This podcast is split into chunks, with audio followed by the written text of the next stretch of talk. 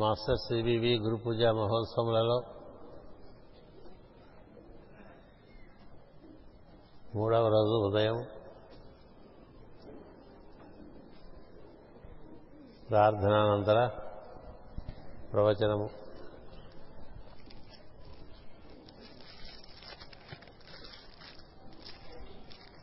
సంవత్సరమంతా మాస్టర్ గారి అనుయాయులు వారి యందు మాస్టర్ గారు ప్రచోదనం చేసినటువంటి పద్ధతిలో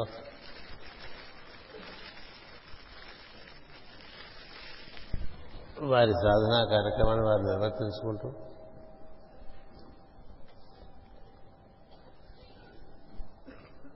జనవరిలో జరిగేటువంటి ఈ గురు పూజా మహోత్సవంలో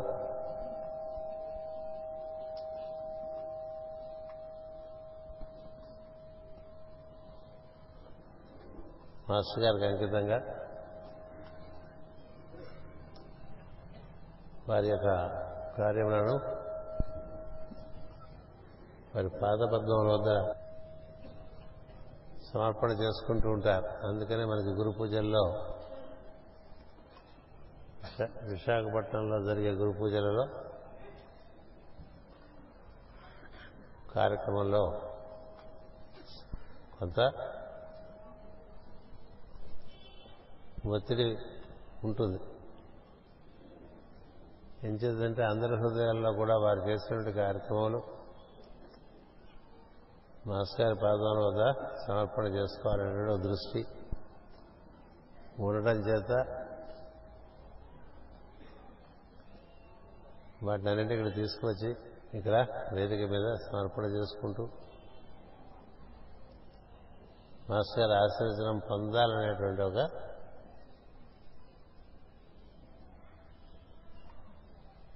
ఆసక్తితో పాటు ఆవేదన కూడా ఉంటుంది. అంచేత మన కార్యక్రమాల్లో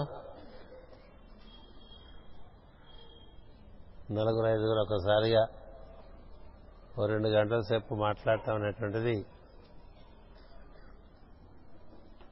ఏర్పాటు చేయడం జరుగుతూ ఉంటుంది.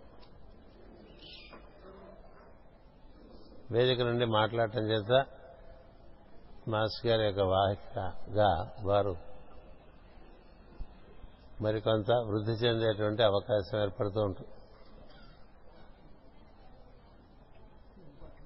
అంచేత అది వస్తే చాలా రీసౌండ్ వస్తాం, లేకపోతే ఏం రావట్లేదు. అది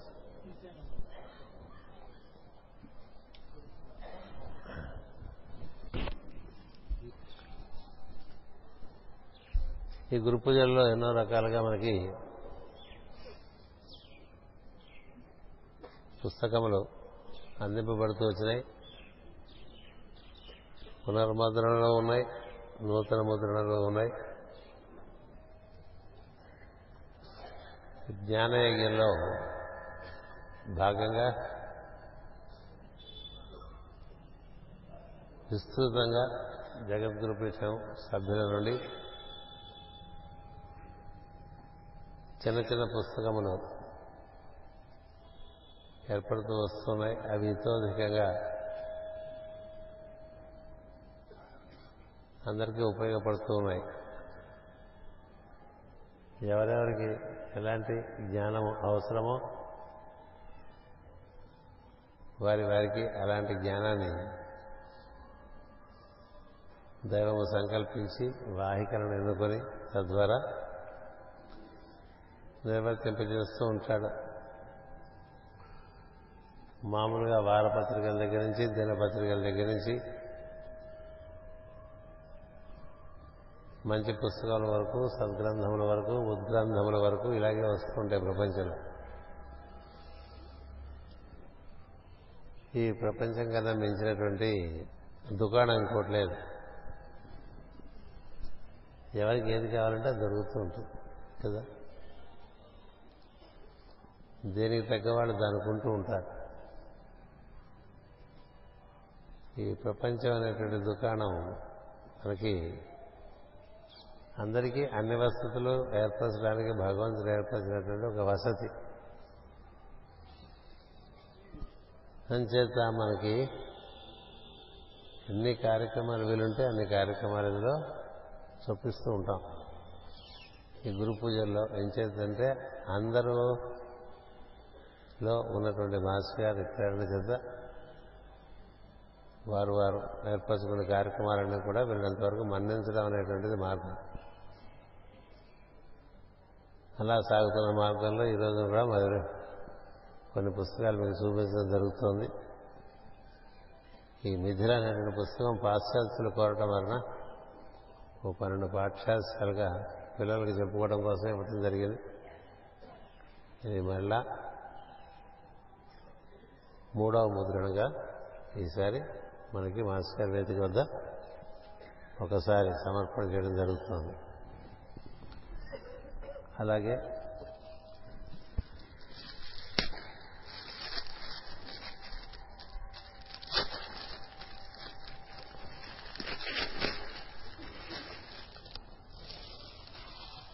హెల్త్ అండ్ హార్మనీ అనే రెండు పుస్తకం, ఇది కూడా పునర్ముద్రణ మళ్ళా అందుబాటులోకి తీసుకురావటం జరుగుతుంది.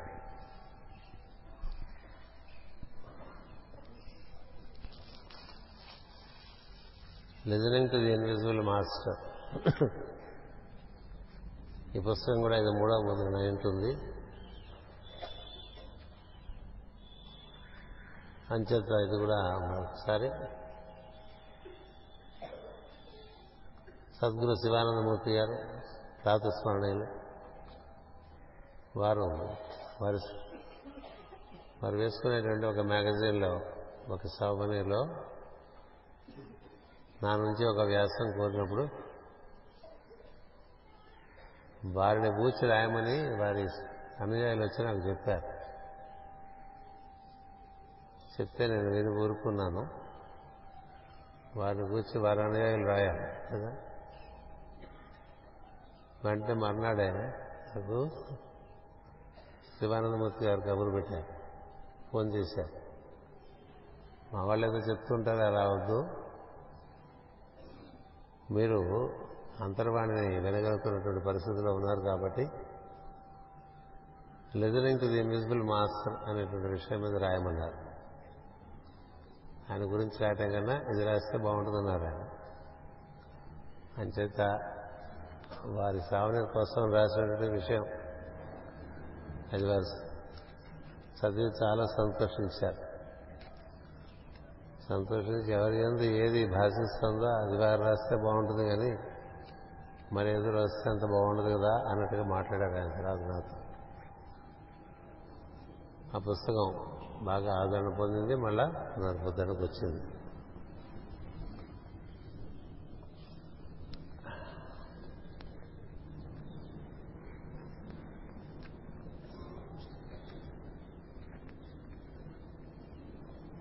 మన మార్గం అని చెప్పి ఒక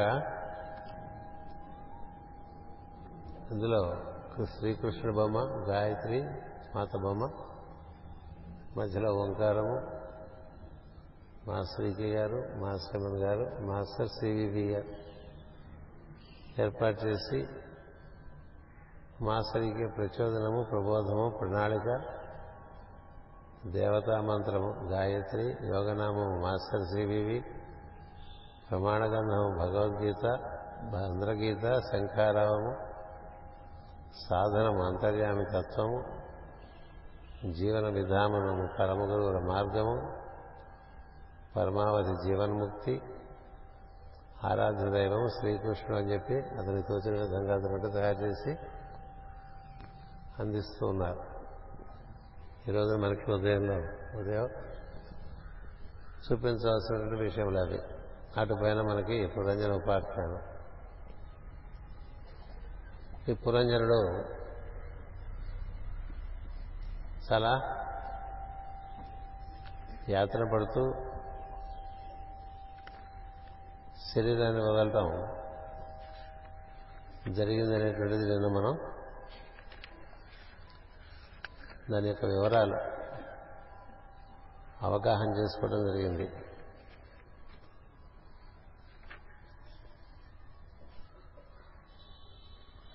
యాతనలతో శరీరం వదిలినప్పుడు జీవుడు అటుపైన శరీరం వదిలినా శరీరం వదిలినట్టే వదిలిన భావన ఉండదు. అందుకని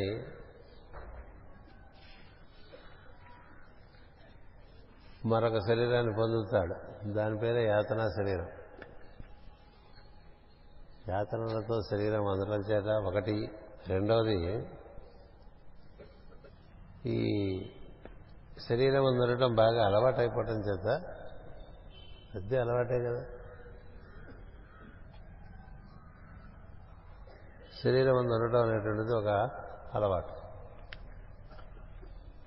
అని చెప్తే శరీరం లేనప్పుడు కూడా శరీరం ఉన్నట్టుగా మనకి ప్రజ్ఞలో మానసిక కక్షలో మిగిలిపోయి ఉంటుంది. అందుకని లేనిది కూడా ఉన్నట్టుగా కని కనిపిస్తూ ఉంటుంది. అందుకనే శరీరానికి కాఫీ వేళకి కాఫీ కావాలని అనిపిస్తుంది కదా. పొద్దునే లేవంగానే కాఫీ తాగే వాళ్ళకి కాఫీ తాగాలనిపిస్తుంది. శరీరం లేదు కదా కాఫీ తాగాలనిపించదు అనేది ఉండదు, అది అలవాటు. ఆ అలవాటు ప్రకారం కాఫీ తాగుదాం అనుకుంటాడు, కాఫీ తాగలేడు. అదొక యాతన, అక్కడిది మొదలైతే యాతన.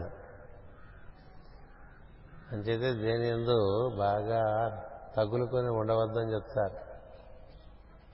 సద్విషయములందు తగులుకొని ఉంటే వాటికి కూర్చున్నటువంటి తపన ఉంటుంది. చిల్లర చిల్లర విషయములందు బాగా తగులుకొని ఉంటే ఆ చిల్లర విషయములు మనం బాగా బాధపడుతూ ఉంటాయి. లేవంగానే కాఫీ తాగాలి అనేటువంటిది కొన్నాళ్ల పాటు తాగుదామని కనిపిస్తూ ఉంటుంది కాఫీ. అక్కడ ఇంట్లో వాళ్ళందరూ తాగుతూ ఉంటారు కాఫీ, మనం అక్కడికి వెళ్తాం కాఫీ తాగటానికి. మనం ఉన్నాను వాళ్ళకి తెలియదు కదా. ఒకటి తెలిసినా ఎట్లా తాగుతాం? కొంతమంది ఏం చేస్తారంటే, కొంతమంది ఇళ్లలో వెళ్ళిపోయిన వాడికి కూడా ఒక కంచం పెడతారు. వెళ్ళిపోయిన వాడికి కూడా అక్కడ ఒక కప్పు కాఫీ పెడుతూ ఉంటారు. ఏదో వాళ్ళకి పెద్దలు చెప్పడం వల్ల తెలియటం వల్ల అలా పెడుతూ ఉంటారు. కానీ వీడు తాగలేడు, కాఫీ ఉంటుంది తాగలేడు. తన వారిని పలకరించాలనే ప్రయత్నం చేస్తూ ఉంటాడు, కానీ వాళ్ళు పలకరు. ఎందుకు పలకరంటే ఈయన పలకరిస్తున్నట్టు వాళ్ళకి తెలియదు. పలకరిస్తూ తెలిస్తే కదా పలకరిస్తారు. ఈయన అర్ధాంతరంగా పోవటం వల్ల అక్కడ ఇక్కడ ఏవో విలువైన వస్తువులు పెట్టేసి వెళ్ళిపోతాడు. అవి ఇంట్లో వాళ్ళు వెతుక్కుంటుంటే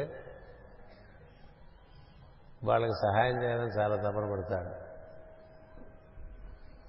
చేత ఈయనే పెట్టి వెళ్ళాడు, ఇంట్లో వాళ్ళకి కూడా తెలియదు. అది జాగ్రత్తగా పెట్టారంటే ఆ చాలా జాగ్రత్తగా పెట్టా, నీకేం భయం లేదని చెప్తాడు. ఇంత జాగ్రత్తగా పెట్టి ఈయన వెళ్ళిపోవటం చేత అది ఎక్కడుందో ఇల్లంతా వెతుక్కుంటూ ఉంటారు. అది కనబడాలంటే కొంచెం సమయం పడుతూ ఉంటుంది. బాగా తగులుకుని ఉంటే దాని ఎందు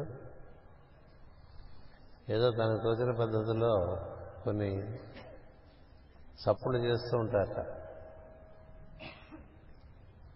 మాస్టర్ గారు గుంటూరులో ఉన్నప్పుడు ఒకళ్ళు పిలిచారు వాళ్ళ ఇంటికి. పిలిచి మా ఇంట్లో ఏదో దయ్యం తిరుగుతుంది మాస్టర్ గారు అన్నారు. కొంచెం మీరు దీన్ని పరిష్కరించి పెట్టాలి అంటే, ఏ సమయంలో వస్తుందమ్మా దయ్యం? రాత్రిపూట వస్తుంది, అటక మీద సప్పుళ్ళు చేస్తుంది, ఎలుకలేమో అనుకుని బాగా పరిశీలించి చూసాం, ఎక్కడ ఎలుకలు లేవు. కానీ ప్రతి రాత్రి చప్పుడు వస్తూ ఉంటుంది అక్కడ అంటే. మాస్టర్ గారు అన్నారు, అటక మీద సామాన్లు ఉన్నాయి. ఒకసారి తీయించు అన్నీ తీసి అవన్నీ లోపల పెట్టెల లోపల చాలా పెట్టెలు ఉంటాయి కదా, అవన్నీ అటక మీద ఉంటాయి. మనం వాడాం కాబట్టి అటకెక్కించేస్తాం, మన జ్ఞానం కూడా అటకెక్కించేస్తాం కదా. అలాగే అటకెక్కించేసి అటక తీస్తే అప్పుడు అటక ఖాళీగా ఉంది, ఏం లేదు అక్కడ. నేను అటక ఖాళీగా ఉందో లేదో చూడటానికి కాదు, ఈ పెట్టెలు తీయమని చెప్తారు. ఆ పెట్టెలు తీస్తారు, ఒక్కొక్కటి ఒక్కొక్కటి ఒక్కొక్కటి తీస్తే ఒక పెట్టెలో ఒక నగ ఉంటుంది, ఒక నగ ఉంటుంది. అది చూసి వాళ్ళు ఆశ్చర్యపోయి, ఈ నగ కోసం చాలా రోజుల నుంచి వెతుకుంటున్నాం వేస్తారు, ఇప్పుడు ఇది తమాషాగా ఈ విధంగా కనిపించిందని సంతోషించారు. అంటే ఈ నగ మీకు దొరకాలనే మీరు అనుకుంటున్న దయ్యం ఇంట్లో తిరుగుతోంది, ఆ దయ్యం ఎవరో కాదు మీ ఆయనే చెప్తారు.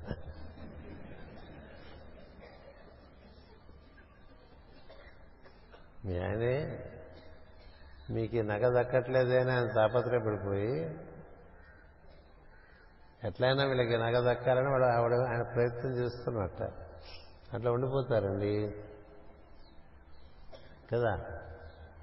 అలాగే మన తనకిష్టమైన వాళ్ళు, తనకిష్టమైన వస్తువులు వీటి చుట్టూ వెళ్ళాడుతూ వాటిని అనుభవించలేక బాధపడుతూ ఉంటారు. అందుకనే శరీరం ఉంటే మళ్ళీ శరీరంలోకి ప్రవే ప్రవేశించే ప్రయత్నం చేస్తూ ఉంటారు. ఎట్లా కొట్లా అందులోకి వెళ్ళిపోదామని, కానీ వెళ్ళలేదు. అందుచేతనే ఆ శరీరాన్ని ఇరవై నాలుగు గంటల్లో దహనం చేసేస్తే వాడికి ఆ బాధ ఉండదని చెప్పారు. ఇరవై నాలుగు గంటలలో అది బాగా పాడైపోయి వాసన కొట్టే లోపల దహనం చేసేస్తే కనీసం మూడు గంటలు ఉంచాలట. ఎందుకంటే వాడేమన్నా లోపలికి మళ్ళీ ప్రవేశించి లేస్తాడేమోని. ఇలా మరణించగానే అలా దహనం చేసేయకూడదు, ఎందుకంటే వాడికి అవకాశం ఇవ్వాలి మళ్ళీ అందులోకి వస్తాడేమో అని. అందుకనే మన సాంప్రదాయంలో తీసుకెళ్తున్న దారిలో మళ్ళీ మూడు సార్లు కింద పెట్టి చూస్తారు కాసేపు. ఇట్లా లేచిన వాళ్ళు ఉన్నారు. అలా పాడకట్టేసి తీసుకెళ్తున్నప్పుడు మధ్యదారిలో లేచిన వాళ్ళు లేచిన సందర్భాలు ఉన్నాయి. అంచేత ఒక మూడు నుంచి ఆరు గంటల వరకు చూసి మరొక పద్దెనిమిది గంటల్లో దహనం చేసేస్తే కొంత వ్యామోహం పోతుంది ఒకటి. కానీ వ్యామోహం మానసికంగా ఉంటుంది కాబట్టి అలా కొన్నాళ్ల పాటు ఉంటారు, ఆ నెల పాటు ఉంటారట.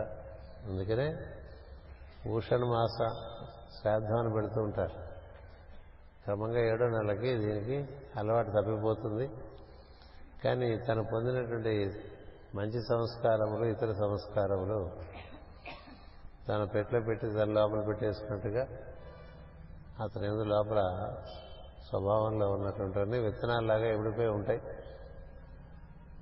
ఆ తర్వాత వాటిని కూడా విసర్జించి వృద్ధలోకాలకు వెళ్ళి తిరిగి వచ్చేప్పుడు ఈ లోకాల్లోకి వస్తున్నాడు, మళ్ళీ ఆ పెట్టి పెట్టుకు వచ్చేసుకుంటూ ఉంటాడు. ఏ పెట్టి తను వదిలేసి వెళ్ళిపోయాడో ఆ పెట్టి తీసుకుని మళ్ళీ వచ్చేస్తూ ఉంటాడు. ఇది ఎలా ఉంటుందంటే, మనం దారిలో ఇక్కడి నుంచి విజయవాడ వెళ్ళి, అక్కడి నుంచి బళ్ళారు వెళ్ళి, అక్కడి నుంచి బెంగళూరు వెళ్ళి వస్తున్నాం. తిరిగి వచ్చేప్పుడు ఏం చేస్తామంటే, ఇవన్నీ ఎక్కడికెక్కడ వాడినవి ఆ ఊళ్ళో అప్పచెప్పేసి బెంగళూరు వరకు వెళ్తాం. మళ్ళీ తిరిగి వచ్చేప్పుడు బళ్ళార్లో వదిలేసిన బళ్ళార్లోనూ, విజయవాడలో వదిలేసిన విజయవాడలోనూ పోగేసుకుని విశాఖపట్నం వచ్చేస్తాం కదా. ఇది మన మన మనదైన విషయం మన దగ్గరికి వచ్చేస్తుంది శిష్యులు. అలా తీసుకున్న ఆ సంస్కారాలతో మళ్ళీ వస్తాం. అంచేత తాను చేసిన హింసలు తన సంస్కారములుగా తనలోనే మిగిలిపోవును. తాను చేసిన హింసలు తన సంస్కారములుగా తనలోనే మిగిలిపోవును. దేహము వీడిన వెనుక తప్పిన తెలివి మరి యొక్క లోకమున మేల్కొను. అతడ ఈ సంస్కారములు స్మరణకు వచ్చి సత్యములై వర్తించు. కనుక జీవుడు సత్యముగా ఏమన్నా మనం బాగా దెబ్బ కొట్టామనుకోండి, దెబ్బలు కొట్టామనుకోండి, మనం కూడా అక్కడ దెబ్బలు తింటున్నాడు పోయినటువంటి అనుభూతి వస్తుంది. దేహం పోయినాక కూడా అభ్యాసవశమున స్మరణలో అదే దేహము అనుభూతి చెందుతూ ఉండను.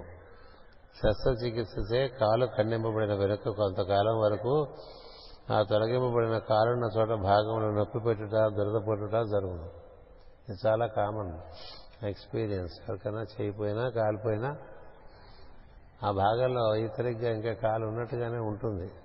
అక్కడ దురద పడుతుంది గోకమంటాడు, అక్కడ కాలే ఉండదు, చెయ్యే ఉండదు, ఎట్లా గోకుతారు, గోకలేరు కదా. ఇలాంటివి ఉంటాయి. అంచేతే మనకి పెద్దలు ఏం చెప్తారంటే అన్నీ అనుభవించడం తప్ప దేని యందు విపరీతమైనటువంటి రాగము కూడదని చెప్తారు. విపరీతమైన మమకారము కూడదు అని చెప్తారు. ఇలా ఉన్న చోట ఏం జరుగుతుందంటే మళ్ళీ అవన్నీ మనవా అవి ఉండవు, తదనుగుణమైనటువంటి భావములు ఉండి బాధ పెడుతూ ఉంటాయి. అలాగే జరిగింది. నిజానికి తులసీదాస్ రామచరితమానస్ అనేటువంటి పుస్తకం రాస్తారు కదా,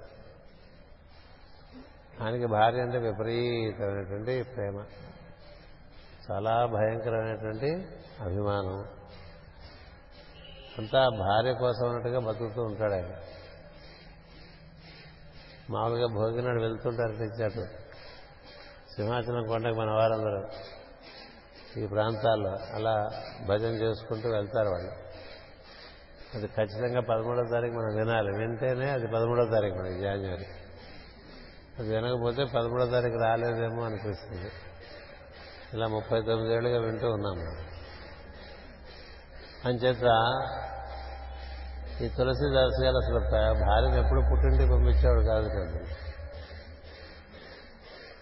భార్యను ఎప్పుడూ పుట్టింటికి పంపించేవాడు కాదు కదా.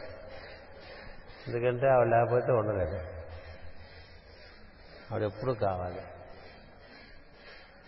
అంత అనురాగంతో పాటు సంభోగం కూడా ఉండేది. ఒక తప్పని పరిస్థితిలో కొన్ని ఏళ్ల తర్వాత ఆ భార్యను ఆ భార్య పుట్టింటికి వెళ్ళవలసి వస్తుంది. తప్పని పరిస్థితుల్లో ఎక్కడుంటుంది ఆవిడ? ఈయన కాశీలో ఉంటాడు, నదికి అవతల పక్క వాళ్ళ పుట్టిల్లు. సరే తప్పదు కదా మరి, పంపించకపోతే అందరూ ఆడిపోసుకుంటారని పంపిస్తాడు. ఆ రాత్రి ఆయనకి పదకొండు పదిన్నర పదకొండు గంటలకు నిద్రపట్టగా బాగా భార్య గుర్తొస్తుంటే ఇంకా లాభం లేదనుకుని గంగా నది ఈదుకుంటూ వెళ్ళిపోయాటండి అటు పక్కకి మహానుభావుడు. గంగా నది ఈదుకుంటూ వెళ్ళిపోయాట. వెళ్ళిపోయి మరి అది తలుపులు వేసేసుకుంటారు కదా, అందుకని ఆవిడ కాస్త ఉన్న కుటుంబంలో ఉన్నటువంటి వ్యక్తి, అందుకని గోడలు పాక్కుంటూ పై గదిలోకి వెళ్ళి ఆవిడన్న గదిలో కిటికీలోంచి ప్రవేశించాట. ప్రవేశించినప్పుడు ఆవిడ చూసింటారు, చూసి అప్పటికే చాలా బాధపడిపోయింది దీని గురించి కదా. అప్పుడు చాలా పరుషములైనటువంటి వాక్యములు ఆమె ఆయన గురించి మాట్లాడుతుంది. అంటే పశువు కన్నా హీనంగా ఉన్నావు నువ్వు అనేటువంటి పద్ధతిలో భర్తను ఉన్న విషయాన్ని చక్కగా నిక్కచ్చిగా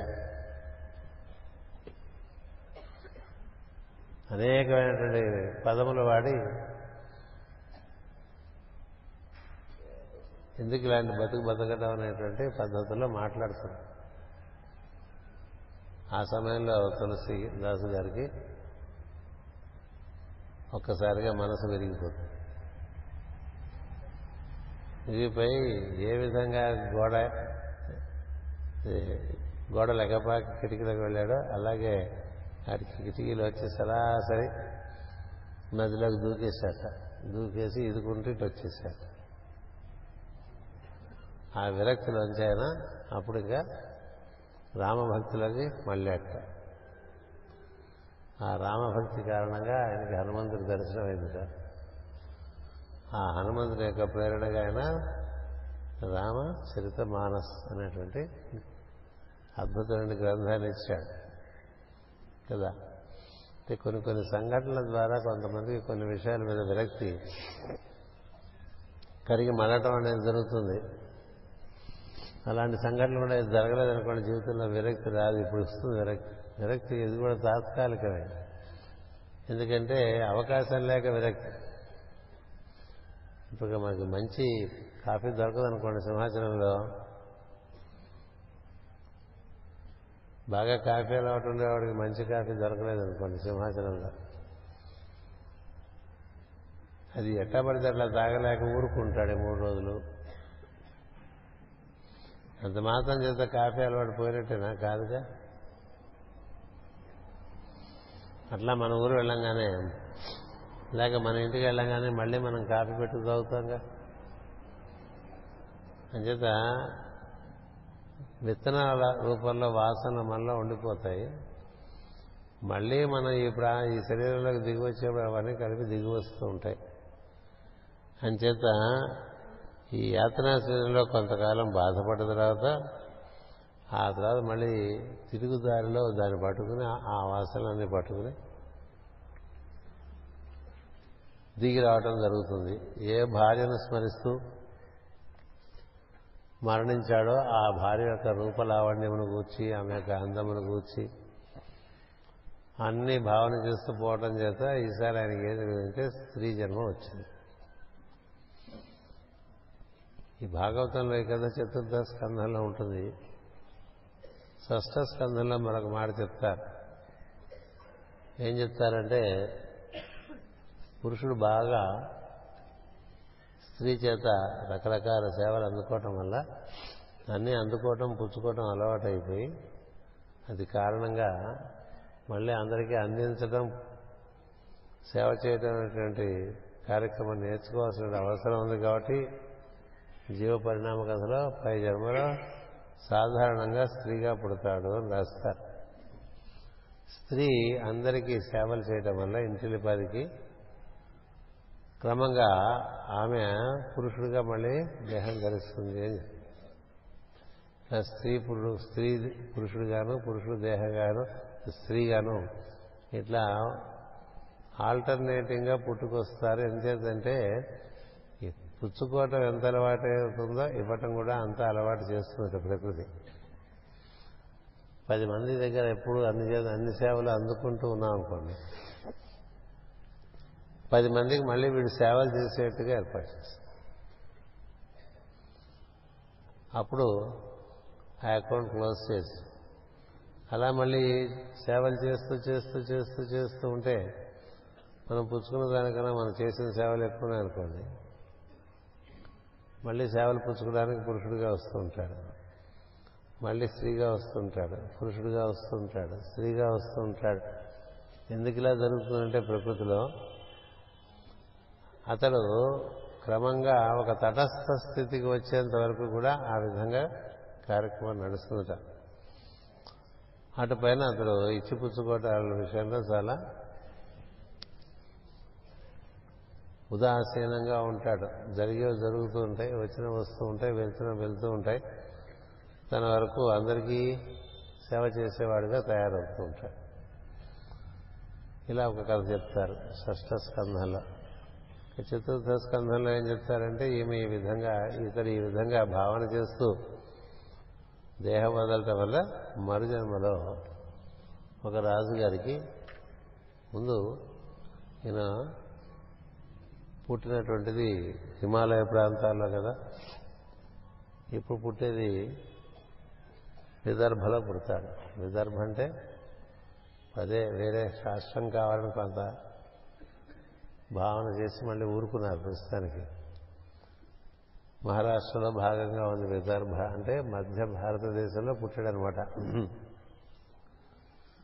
ఎలా పుట్టాడంటే ఒక రాజుగారికి కుమార్తెగా పుట్టాడు.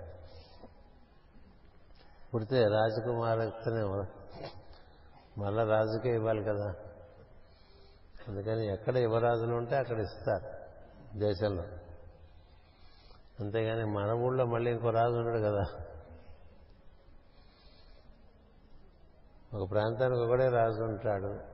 ఆ రాజకుమార్తె తప్పనిసరిగా ఇంకో రాజకుమారుని ఇంకో రాజ్యానికి సంబంధించినట్టు రాజకుమారుని పెళ్లి చేసుకోవాలి.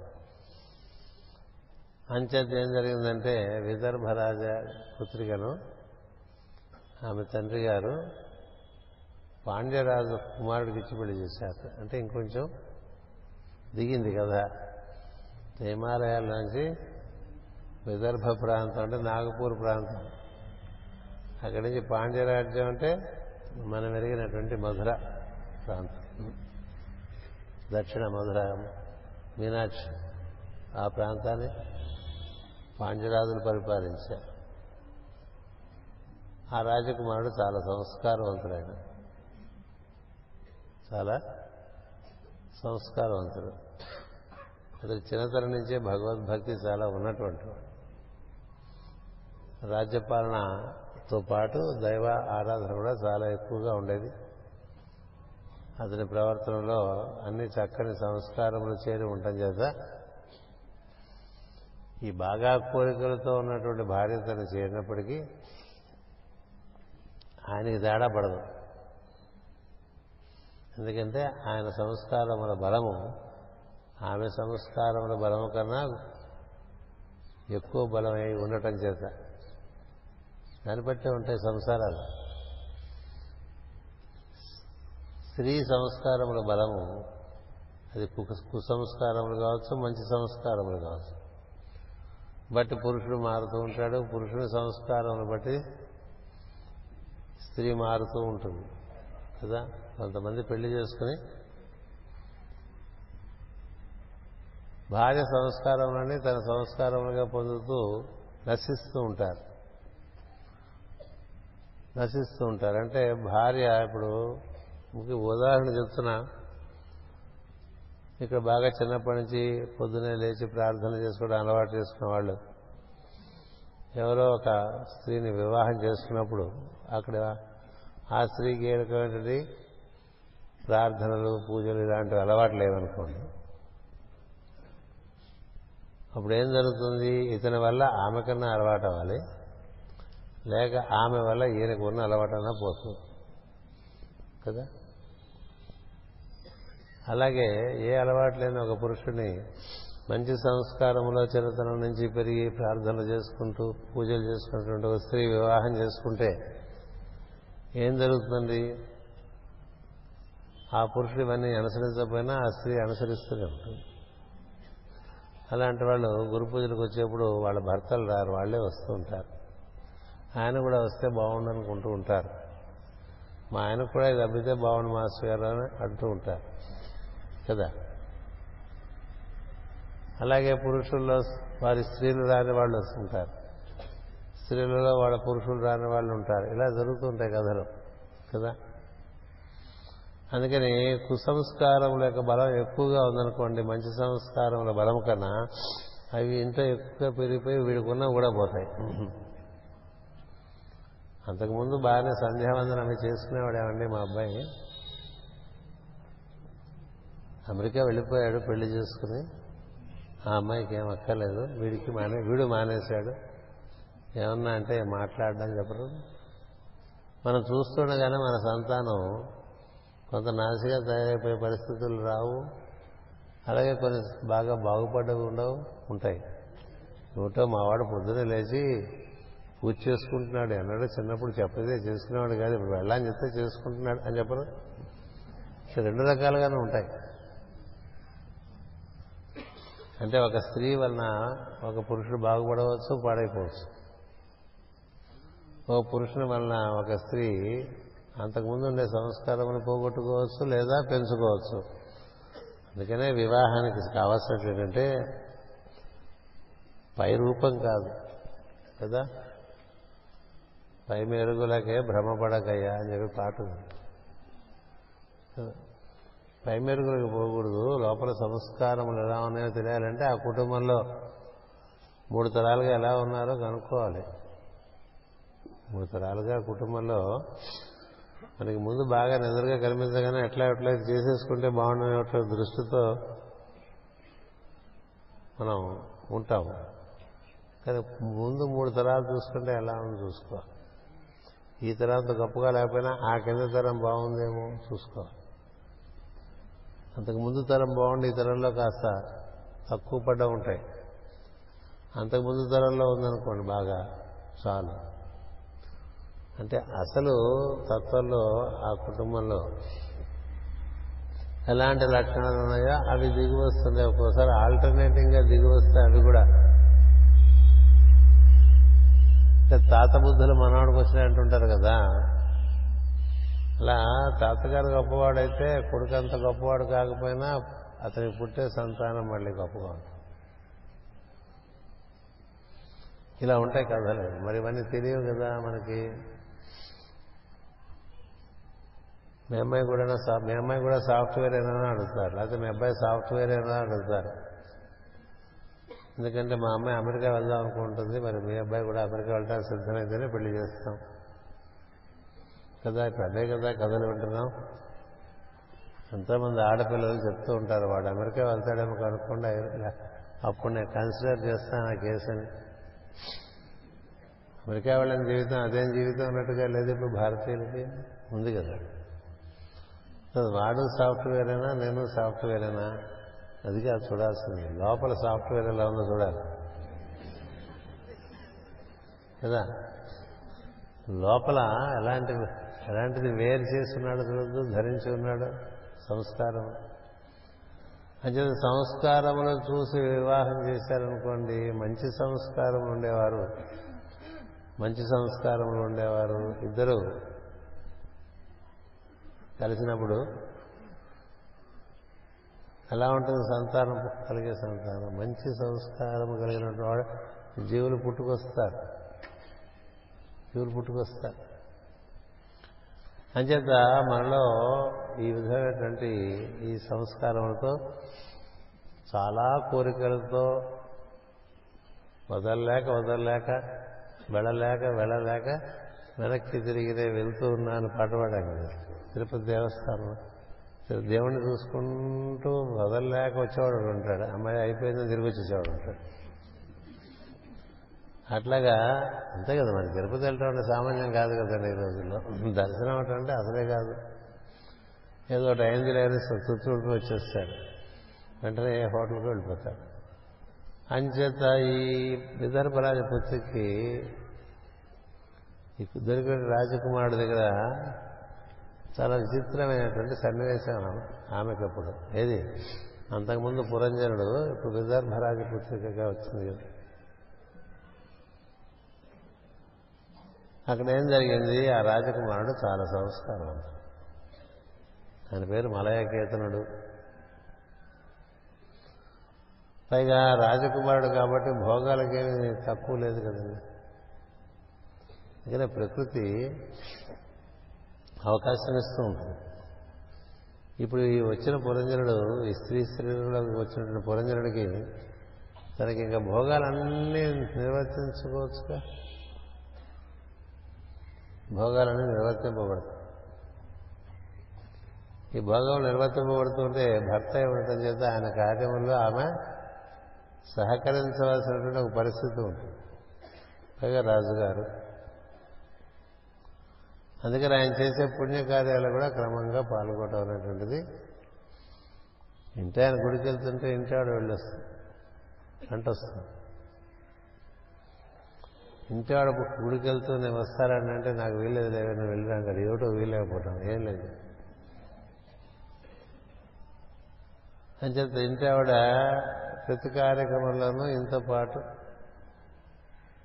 పాల్గొంటూ ఉంటుంది. అట్లా క్రమక్రమంగా క్రమక్రమంగా సంస్కారాలు పెరుగుతాయి. భోగములు ఎలాగో అనుభవిస్తూనే ఉంటుంది, సంభోగము కూడా బాగా అనుభవిస్తూ ఉంటుంది. ఏడుగురు కుమారులు పుడతారు ఆ రాజుగారు. సో రాజుగారు చక్కగా పరిపాలన చేస్తూ కుటుంబాన్ని సంరక్షిస్తూ క్రమంగా పిల్లలని పెద్దవారు అవగానే వారు స్వయం ప్రతిపత్తి కలిగిన వారు అయ్యేంత వరకు చూసి తనకున్న రాజ్యాన్ని ఏడు భాగాలుగా ఏడుగురు కుమారులకి పనిచేసి దాదాపు ఏ షష్ఠపూర్తి సమయంలోనూ ఇల్లు వదిలేసి భార్యతో పాటు తను వెళ్ళిపో బయట వెళ్ళిపోతాడు, వానప్రస్థానికి వెళ్ళిపోతాడు. అది మన జ్ఞానం. ఇదివరకు ఇట్లా వెళ్ళటం ఉండేది కాదు. గృహస్థు తన యొక్క కర్తవ్యాలు పూర్తి చేసుకున్న తర్వాత ఇంకా ఇంట్లో ఉండటం కన్నా తన తర్వాత పదము ఏదైతే ఉందో దాని మీద ప్రవేశించడానికి ప్రయత్నం చేస్తూ ఉండాలి. అంతే, లేకపోతే మళ్ళీ కొత్త తరం యొక్క కార్యక్రమాలన్నీ కూడా రిపీట్ ఆర్డర్లో వస్తుంటాయి. అంచేత ఆయన వెళ్ళిపోతే మరి ఆయనతో పాటు అమ్మ రాణిగారు కూడా వెళ్ళవలసి వస్తుంది, వెళ్తుంది. ఎందుకంటే ఎన్నేళ్ల దాంపత్య జీవితంలో చక్కని అనుబంధం కలుగుతుంది, చక్కని అనుబంధం కలుగుతుంది. కలగటం చేత మొదట్లో ఏదో పోటాడుకున్నా చివరికి బాగానే కలిసిపోతారు అందరూ. అదో సత్యం. ఎందుకంటే రెండు పక్కల నుంచి రికన్సిలియేషన్స్ వచ్చేస్తుంటాయి కదా, పట్టుదలలు తగ్గిపోతాయి. ఇంకా పట్టుదలలు ఉన్నాయంటే అరవై ఏళ్ళకి డెబ్బై ఏళ్ళ కంటే ఇంకా ఏదో కొద్ది కొద్దిగా మెత్తపడుతూ ఉంటాం కదా. కొన్ని విడుపులు ఉంటాయి, కొన్ని పట్లు ఇంకా ఉంటాయి. ఏదైనా ఒకళ్ళకొకళ్ళు ఆధారం అయిపోతూ ఉంటారు. అంచేత కలిసి జీవించడం ఉంటుంది. ఈమెకి అలా కాలేదు. ఈమెకి ఏం జరిగిందంటే ఆ భర్త యొక్క సంస్కారవంతమైన కార్యక్రమాలు అన్నింటిలోనూ తాను కూడా పాల్గొనడం చేత, అంటే యజ్ఞయాగాది కర్మలలోనూ, దైవారాధనలోనూ, దేవాలయంలో ఇత్యాది నిర్మాణంలోనూ, లోకోపకారుల కార్యములలోనూ అన్నిట్లోనూ కూడా రాజుగారి పక్కన రాణిగారు ఉంటూ ఉంటారు. అదొక మర్యాద. అంచేత అన్ని యొక్క వాటి యొక్క వాసన ఆమెకు బాగా ఏర్పడుతుంది. తర్వాత రాజు చాలా సౌమ్యుడు. ఆయన అన్నాడు, భార్యను దుఃఖపెట్టినవాడు కాదు, పరుషమైనటువంటి మాటలు మాట్లాడినవాడు కాదు, కోరిన కోరికలన్నీ తీర్చగలిగినటువంటి సమర్థుడు, శక్తివంతుడు. కాబట్టి ఆమెకు ఆయన ఎందు అనురాగం మరి ఒక మూడు శతాబ్దాలు మూడు దశాబ్దాలు అయితే కలగదు.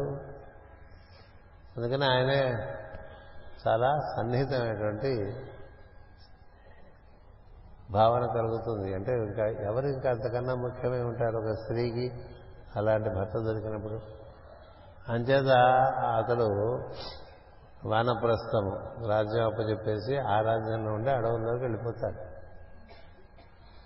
వెళ్ళిపోతే ఈమె అడవుల్లోకి వెళ్ళిపోతుంది. అలా వెళ్ళిపోయి వెళ్ళిపోతే అక్కడ ఆయన వానప్రస్థంకి వెళ్ళే వాళ్ళు ఏం చేస్తారు? ఎక్కువగా తపస్సు చేసుకుంటూ ఉంటారు కదా, కాలకృత్యంలో తీర్చుకోవటం, తగు మాత్రంగా ఆహారం స్వీకరించడం, ఇతర సమయాల్లో ఆరాధన, కళ్ళు మూసు కూర్చోటమే. ఎందుకంటే పరతత్వమును చేరటం అనేటువంటి పద్ధతి భారతీయులు పరమ ప్రయోజనంగా చెప్పారు. అది కుల కులభేదం లేకుండా ఎవరైనా ఆ పని చేసుకోవచ్చు. మనం వచ్చిన పనులన్నీ మన కర్తవ్యాలన్నీ నిర్వర్తింపబడ్డ తర్వాత ఇంకా మళ్ళీ వెనక్కి తిరిగి మన నుంచి వచ్చిన వారు అందరి మీద మనం ఆధారపడుతూ వారి కార్యక్రమంలో వారితో పాటు మనం కూడా ప్రతి చోట తగుదమ్మా దూరిపోతూ ఉంటాం కదా, దూరిపోతాం కదా. దానివల్ల ఏం జరుగుతుంది? నీకు అన్నీ రిపీట్ అయ్యి కొత్త కొత్త కాన్సిక్వెన్సెస్ వస్తూ ఉంటాయి. అలా కాకుండా తెలిసిన వారు ఏం చేస్తారంటే, పిల్లలు వెళ్తుంటే మీరు వెళ్ళండి అని చెప్తూ ఉంటారు. దేనికైనా ఇంకా మేము మేము ఉంటాం మీరు వెళ్ళండి, అసలు మేము ఉంటాం మీరు వెళ్ళండి అంటే మీరు రాకపోతే మాకు బాగుండదు మీరు రండి వాళ్ళు అంటారు కదా. ఎందుకు గోలంతా? అసలు ఇంట్లోనే లేకపోతే పోలే, గొడవలేదు కదా. అందుకని మీరు హాయిగా జీవించండి. మేము అలా జీవించాము మా తరంలో. మా నాన్నగారు కూడా వానప్రస్థం వెళ్ళిపోయారు కాబట్టి మేము వానప్రస్థం వెళ్ళిపోతాం. అంటే ముందు తరం ఒక ఆదర్శప్రాయంగా ఉందనుకోండి, తర్వాత తరం కూడా అట్లా ఆదర్శప్రాయంగా ఉంటుంది. లేకపోతే ఈ బాగా వయసు మీరిన వారందరూ కూడా సమాజం మీద బరువై ఉంటారు, చాలా బరువు, కుటుంబాల మీద బరువై ఉంటారు. అది వాళ్ళు గ్రహించాలంతే. మనం బరువుగా ఉన్నామా తేలికకి అనుకున్నప్పుడు తేలిక చేసేసుకోవాలి. ఏ ఆశ్రమంతో వెళ్తే అక్కడ ఏదో ఇంత పప్పు నీళ్ళు చారు నీళ్ళు పెడతారు చాలు. ఎందుక ఎంతకాలం తింటా ఇంక ఉండదుగా ఇది. తర్వాత శరీరం బాగా వార్ధక్యంలోకి వెళ్తున్నా కూడా అలవాట్లు ఆహారపు అలవాట్లో మార్పు రాకపోతే శరీరం వెళ్ళటం చాలా కష్టం చాలా కష్టం. అందుకని శరీరం బాగా దానికి వార్ధక్యం వస్తున్నప్పుడు చాలా సులభంగా అలిగేటువంటి పదార్థములు మనం దానికి ఏర్పాటు చేసుకుంటూ అందరూ తింటున్నట్టుగా అన్నీ తింటాం. ఇంట్లో చిన్నవాళ్ళు తింటున్నట్టుగా పెద్దవాళ్ళు తినకూడదు. చిన్నవాళ్ళు బాగా ఉప్పు వేసుకుంటారు, కారం వేసుకుంటారు, వేపుడు వేసుకుంటూ ఉంటారు, చేసుకుంటూ ఉంటారు, బాగా నూనెతో వండుకుంటూ ఉంటారు. వాళ్ళకి ఇప్పుడు అది అవసరం వాళ్ళ శరీరానికి. మన శరీరానికి దానివల్ల వ్యాధి కలుగుతుంది. అందుకని మనం ఉప్పు తినకూడదు కాబట్టి ఇంట్లో వాళ్ళందరికీ ఉప్పు మానిపించేసి, మనం పులుపు తినకూడదు కాబట్టి ఇంట్లో వాళ్ళందరికీ పులుపు మానిపించేసి, మనం నూనె తినకూడదు కాబట్టి ఇంట్లో వాళ్ళందరి చేత నూనె మానిపించేసి, ఇట్లా చేసేటువంటి వాళ్ళు పాశవికులు, రాక్షసులు. నీ ప్రకారం వాడుంటే వాడు ఇప్పుడే ముసలివాడు అయిపోతాడు. తర్వాత వాడికి జవసత్వాలు ఉండాలంటే వాళ్ళు షడ్రుచులు పుచ్చుకుంటూ ఉండాలి. మనకి ఇప్పుడంతా అయిపోయిన వాళ్ళు వాళ్ళు ఏం చేయాలంటే కొన్ని కొన్ని తగ్గించుకుంటూ రావాలి. ఎంత తగ్గించుకుంటూ వస్తే నిజానికి మనకి అస్వస్థత చేసినప్పుడు కూడా ఆహార స్వీకరణ తీసుకోకూడదు. ఏదైనా తీసుకుంటే పానీయములు, పోషకమైనటువంటి పానీయములు తీసుకోవచ్చు తప్ప అట్లా పలావలే తినమన్న డాక్టర్ని కందిపప్పుతో ముద్దపప్పు అన్నం చేసి తింటే అరగటం చాలా కష్టం. అలాగే జీవితంలో చివరి భాగంలో ఎంత లిక్విడ్ ఫుడ్ ఉంటే అంత బెటరు. సాలిడ్ ఫుడ్ తగ్గిస్తే బెటర్. శరీరం తేలిగ్గా ఉంటుంది, సాధనకు పనికి వస్తుంది, వదిలేయడానికి వీలుగా తయారవుతుంది. అయితే వదలదు పట్టాను. అంచేత ఇవన్నీ తెలుసు మలయకేతనుడికి. అందుకని పద మనం వెళ్ళిపోదాం. పిల్లలు పెద్దవాళ్ళు అయ్యారు, వాళ్ళకి పెళ్ళిళ్ళు చేసేసాడు, అందరికీ రాజ్యాపం చెప్పేశాడు. వాళ్ళు అదృష్టం కొద్ది ఆయన పిల్లల వల్ల ఆయనకి సమస్యలు ఏం లేవు. ఎంచేతంటే మన సంస్కారం బట్టే మనకి అన్నీ కలిసి వస్తుంటాయి కదా. బాగాలేదనుకోండి, అనుభవించేస్తే పోతుంది. అంచేది ఏదైనప్పటికీ దంపతి బయటికి కదిలిందండి రాజ్యంలోంచి. ఏదో టూ బెడ్రూమ్ హౌస్లో అందరూ కుక్కుకున్న సందర్భంలో మూడు పెళ్ళాం బయటకు వెళ్ళిపోవటం కన్వీనియన్స్. అంతేగాని ఆయనకేమో మహా పెద్ద రాజప్రసాదం, అందులోంచి బయటకు వచ్చేస్తా. భర్త మీద ఆమెకు అనురాగం కలుగుతాం చేత ఆమె కూడా వచ్చేస్తా. భర్త కార్యక్రమంలో కూడా ఆమెకి రుచి కలుగుతుంది, అందుచేత ఆ విధంగా ఆమె కూడా వచ్చేస్తుంది. ఇంకా భర్త రానివాడు అనుకోండి, ఇంకా అక్కడే కూర్చుని ఇంకా రిటైర్ అయినా ఇంకో ఉద్యోగం చేసుకునేవాడు అనుకోండి, అదొకటి కదా. యాక్టివ్గా ఉంటాం కోసమని రిటైర్ అయిపోయినది కూడా ఇంకా ఉద్యోగం చేసుకుంటూ ఉంటాడు. ఇంట్లో ఆవిడకి భక్తి ఆరాధన ఉంటుంది. ఇంకా ఎందుకండి ఉద్యోగం అంటే నువ్వు అట్లాగే అంటావు, ఎవరు మేపుతారు నేను అంటాడు కదా. ఆవిడికి మేపడానికి కావాల్సిన తింటూ ఉండనే ఉంటుంది. అయినప్పటికీ వాడికి ఆకాంక్ష ధనము మీద ఉండటం చేత, కీర్తి మీద ఉండటం చేత ఆఫ్టర్ రిటైర్మెంట్ కూడా ఏవో ఉద్యోగాలు చూసుకుంటూ అందులో చేరిపోయి నాన్న బాధపడుతూ ఉంటారు. అప్పుడు ఆ స్త్రీకి ఏం దొరుకుతుంది? సరే వీళ్ళు ఇలాంటి వాడు దొరికేళ్ళని ఊరుకుంటుంది. మన పతివ్రత కథలని మనం తీసుకున్నట్లయితే ఎట్లా ఉంటాయంటే, చాలా సంస్కారవంతమైన స్త్రీ తన పురుషుని జాగ్రత్తగా మార్చుకుంటూ వచ్చేస్తుంది. తాను మారుస్తున్నట్టుగా వాడికి తెలియకుండా వాడిని మార్చుకుంటూ వాడిని పుణ్యాత్ముని చేసుకుంటుంది కదా. అలాగే చాలా సంస్కారవంతులైన పురుషుడు ఏం చేస్తాడు, ఓహో మనకి సరుకు అంత మంచిది దొరకలేదు, దీన్ని మనం బాగు చేసుకోవాలి కదా. మంచి సరుకు దొరకకపోతే జాగ్రత్తగా బాగు చేసుకోవాలి. అంటే అది కూడా సేవే. ఇంట్లో మనుషులకి మంచి సంస్కారాలు నేర్పుకోవటం కూడా హితమే కదా. ఊళ్ళో చేస్తే హితమునే, ఉంటే చేస్తే హితం కాకపోవటం లేదు. ఎక్కడ చేసినా హితం హితమే. అప్పుడు ఏం జరుగుతుందండి, ఆ భార్య సరే మన దాంట్లో సరిపెట్టుకుని అలాగే ఆరాధనలు చేసుకుంటూ ఉంటుంది. అసలు ఆవిడకి వెళ్ళిపోదాం అనిపించింది అనుకోండి, అది ఉంటాయి కదా, ఎప్పుడు ఈ గోల్ని భరించాలని వెళ్ళిపోదాం అనుకుంటే వెళ్ళిపోకూడదు. ఏం చేద్దా అందులో ధర్మం ఉన్నాడు, అందుకని వెళ్ళదు, అక్కడే ఉండి చేసుకుంటూ ఉంటుంది. ఎందుకంటే ఎప్పుడు భగ మగవాడు స్త్రీకి అంతగా అడ్డురాడు, వాడు బయట తిరుగుతూ ఉంటాడు కదా, తను చేసే లోపల కార్యక్రమాలకు అంత అడ్డు ఉండదు. మగవాడే ఆ కార్యక్రమాలు చేస్తున్నప్పుడు స్త్రీ సహకరించకపోతే ఆయన బయటకు వెళ్ళి చేసుకోవాల్సి ఉంటుంది. ఇలాంటి సందర్భాలు మనం బాగా గమనించాలి. ఇద్దరికీ ఉందనుకోండి, అది ఎంత గొప్ప విషయం అండి. ఇద్దరికీ ఆరాధన ఎంత ఆసక్తి ఉన్నప్పుడు ఎవరి దారిన వాడు హాయిగా ఏదో క్లుప్తంగా ఇంత కాఫీ తాగి ఓ రెండు గంటలు కూర్చోవచ్చు, మళ్ళీ పలహారం తిని ఇంకొంత మళ్ళీ రెండు గంటలు కూర్చోవచ్చు, భోజనం చేసి మళ్ళీ ఓ రెండు గంటలు పడుకోవచ్చు. ఎప్పుడు కూర్చోమంటారండి, నేను అంటానేమో అనుకోబోకండి. లేచి మళ్ళీ కాస్త కాఫీ తాగి మళ్ళీ కూర్చోవచ్చు. చెట్టు చివరికి తెలుసుకోవాల్సిన అదొకటే, ఎన్ని చదివినా ఏం చేసినా చేయవలసిన సాధన ఒకటే ఉన్నది. అందుకని ఎప్పుడు పుస్తకాలు చదువుకుండా ఉండటం అనేటువంటిది ఉండదు. చేయవలసిన సాధన సరైనటువంటిది నీకు లభిస్తే దాని ఎందుకు సిద్ధి పొందేట్టుగా సాధన చేయటమే ఉంటుంది. అందుకనే పెద్దల పుస్తకాలు వెంటబడిపోలే, అవగాహన అయినంతవరకు పుస్తకాలు, ఆ తర్వాత ఏది ఇందులో సింహమైనటువంటి దేనివల్ల మనకి మోక్షప్రాప్తి కలుగుతుంది, దేహం నుండి విడిపడి బయటికి రాగలము, ఆ సాధన ఏమిటి అని తెలిసిన వాళ్ళు అదే చేసుకుంటూ ఉంటారు తప్ప ఇంకా ఆ బుక్ చదువుదామా, ఈ బుక్ చదువుదామా, ఇంకో బుక్ చదువుదామా ఉండదు. పుస్తకాల ప్రయోజనం కొంతవరకే.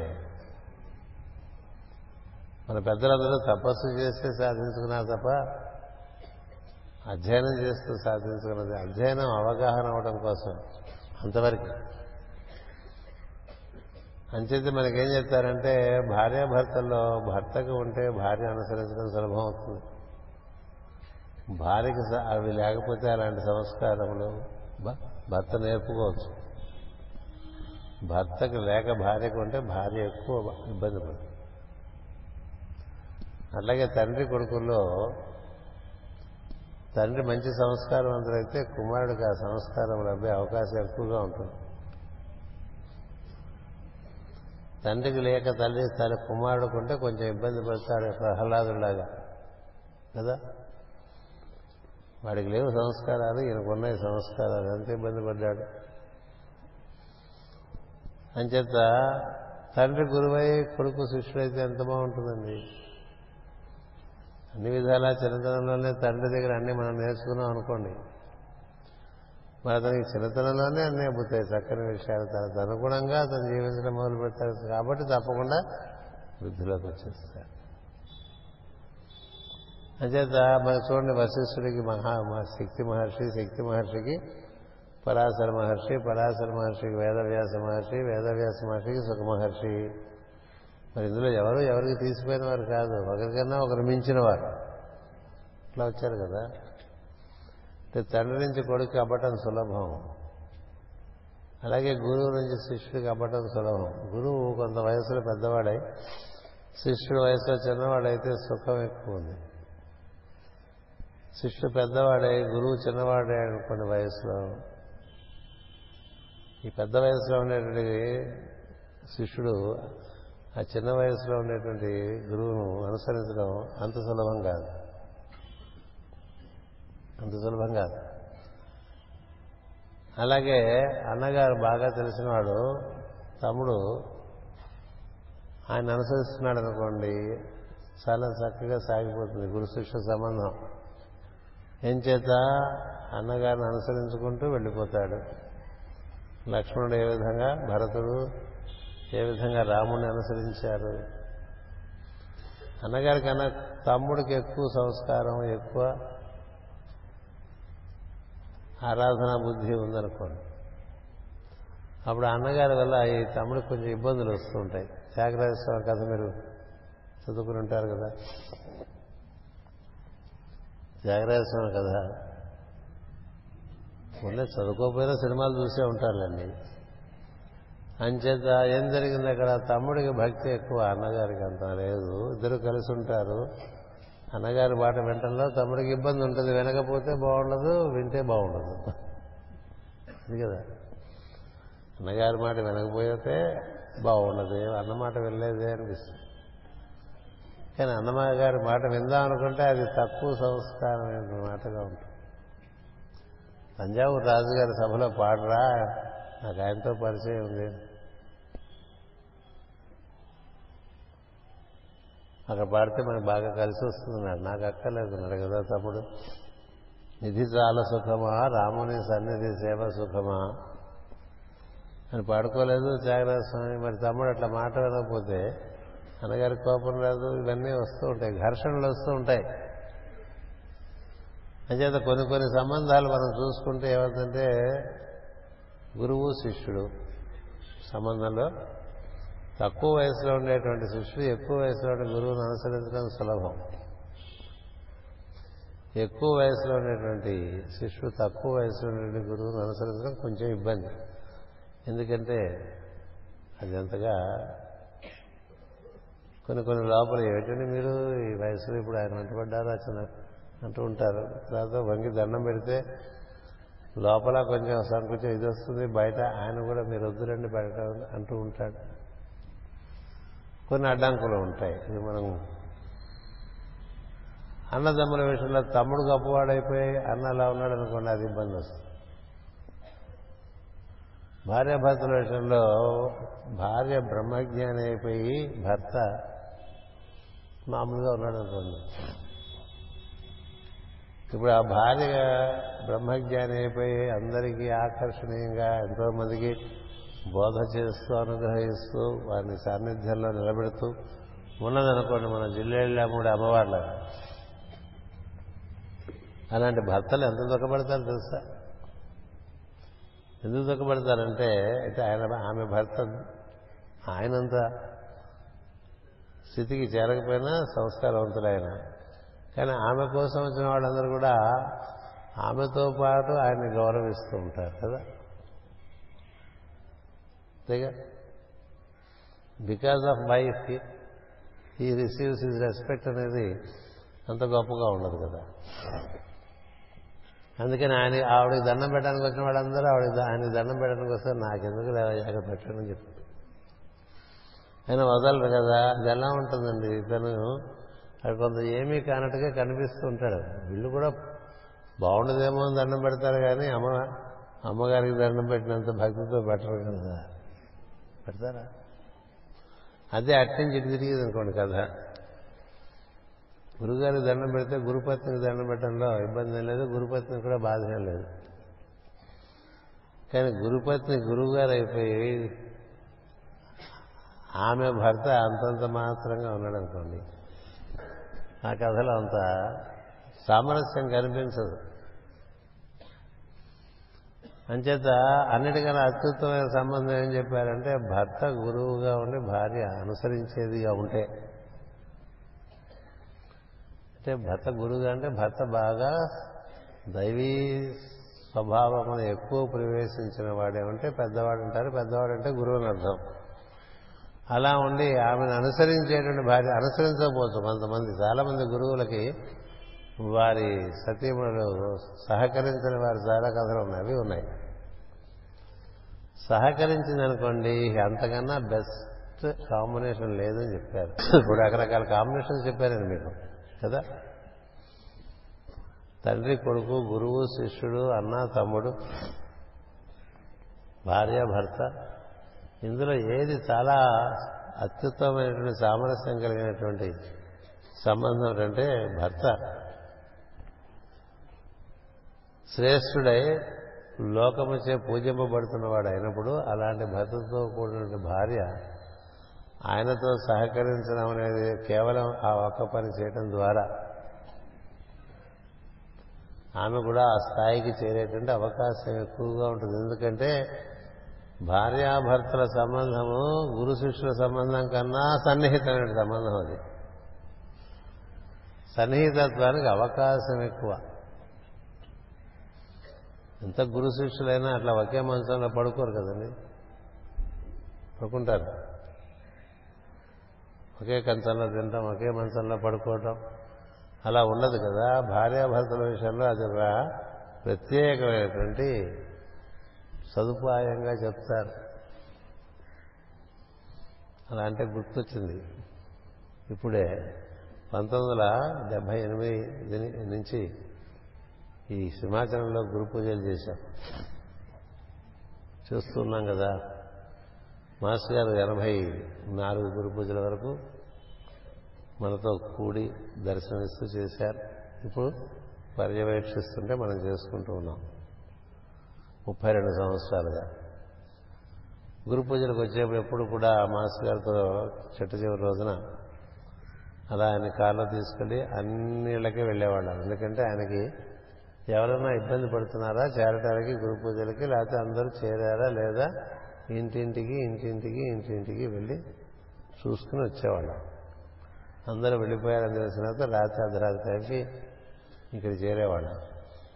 చేరితే అప్పుడు గురు పూజల్లో నేను మాస్టర్ గారు నేను పక్క ఆయన పక్కనే నేను పడుకునేవాడు. ఆ రోజుల్లో మంచాలు గించాలు ఇలాంటి గొడవలు లేవు. అని చేత మేము వంటింట్లో చక్కగా చేపలు వేసుకుని ఆ చేపల మీద దుళ్ళు పెట్టుకుని కప్పుకోవడానికి దుప్పటి పెట్టుకుని ఇద్దరం పక్క పక్కనే పడుకుని ఉండేవాళ్ళం. పక్క పక్కనే నేను పడుకుని ఉంటారు కదా అని చెప్తాను చెప్తున్నా. అలా డెబ్బై ఎనిమిది గురు పూజలు, డెబ్బై తొమ్మిది గురు పూజలు, ఎనభై నాలుగు గురు పూజల వరకు అలాగే ఏది ఇద్దరం అక్కడే పడుకునేవాళ్ళం. వంటింట్లో అంటే వంట ఈ స్టోర్ ఉంటుంది, కూరగాయల స్టోర్, అక్కడ పడుకుని ఆ పక్కనే గాడిపోయి ఉండేది. వాళ్ళు వేడి నీళ్ళు తెచ్చిపెట్టేవారు, అన్నీ అక్కడే పూర్తి చేసుకుని గురు పూజలోకి వచ్చేవాళ్ళం. ఆయన చేతిలో చేయి వేసుకుని నడిపిస్తూ ఉండేవారు. ఇదే గుర్తొచ్చింది, ఇదో భార్యాభర్తలు లాగా గురు శిష్యులు పడుకోరు కదా అంటే అది గుర్తొచ్చి చెప్తున్నాను. అని చేత అలా మనకి సాన్నిధ్యం లభించడం అనేటువంటిది గొప్ప విషయం.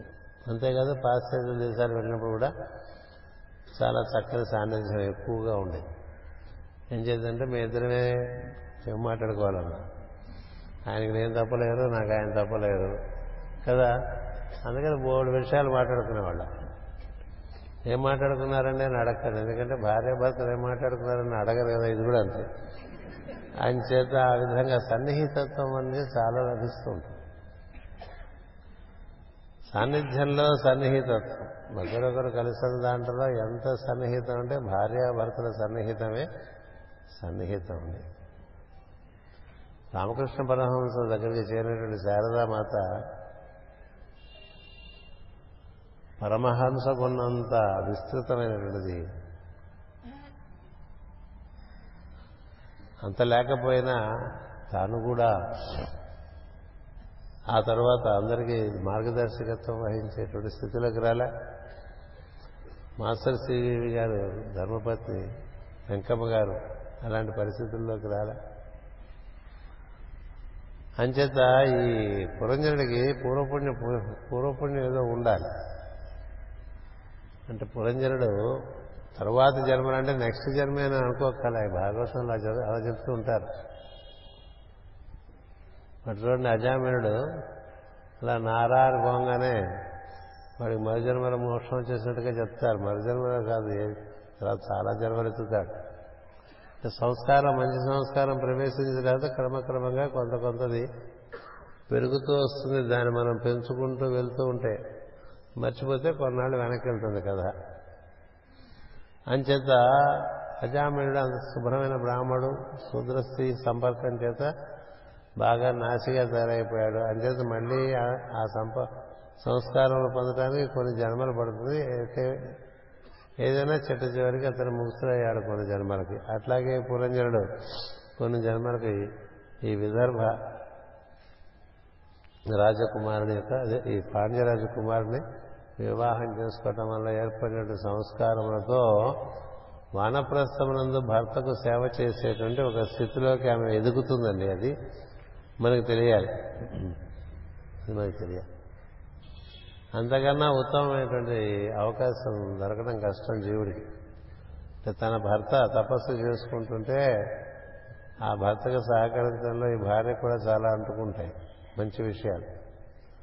భర్త సత్కార్యాలు చేస్తూ ఉంటే వాటిలో తను అనుగామినిగా ఉన్నప్పుడు అనుగామిని ఆమె కూడా సంస్కారాలన్నీ అంటుకుంటూ ఉంటాయి. అంచేత ఆ విధంగా అప్పటికే సంస్కరింపబడినటువంటి ఈ స్త్రీ క్రమంగా ఆయన అనుసరించడం మొదలుపెట్టింది.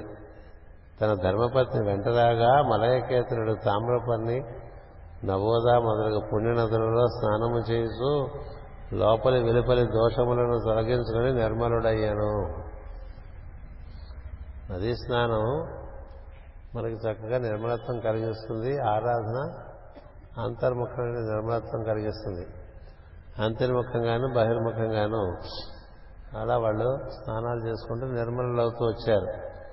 భార్యతో కలిసి తపస్సు ప్రారంభించాను. ఆయన తపస్సు కూర్చుంటే ఈవిడ టీవీ పెట్టి కూర్చుందనుకోండి, అందుకని అరణ్యంలోకి వెళ్ళిపోవడం మంచిది కదా. లేకపోతే ఏదో ఆంధ్రపత్రిక ఆంధ్రప్రభ న్యూస్ పేపర్లు చదువుకుంటూ కూర్చుందనుకోండి, అంటే ఇంకా లేదనమాట అంత రుచి. కానీ ఇక్కడ రుచి ఉంది. అంచేత ఏం చేసింది, ఆయన తపస్సు ప్రారంభించేప్పుడు ఆవిడ కూడా కూర్చుందండి. భార్యతో కలిసి తపస్సు ప్రారంభించారు. నువ్వు కూడా కూర్చో, ఏం చేస్తావు మళ్ళీ?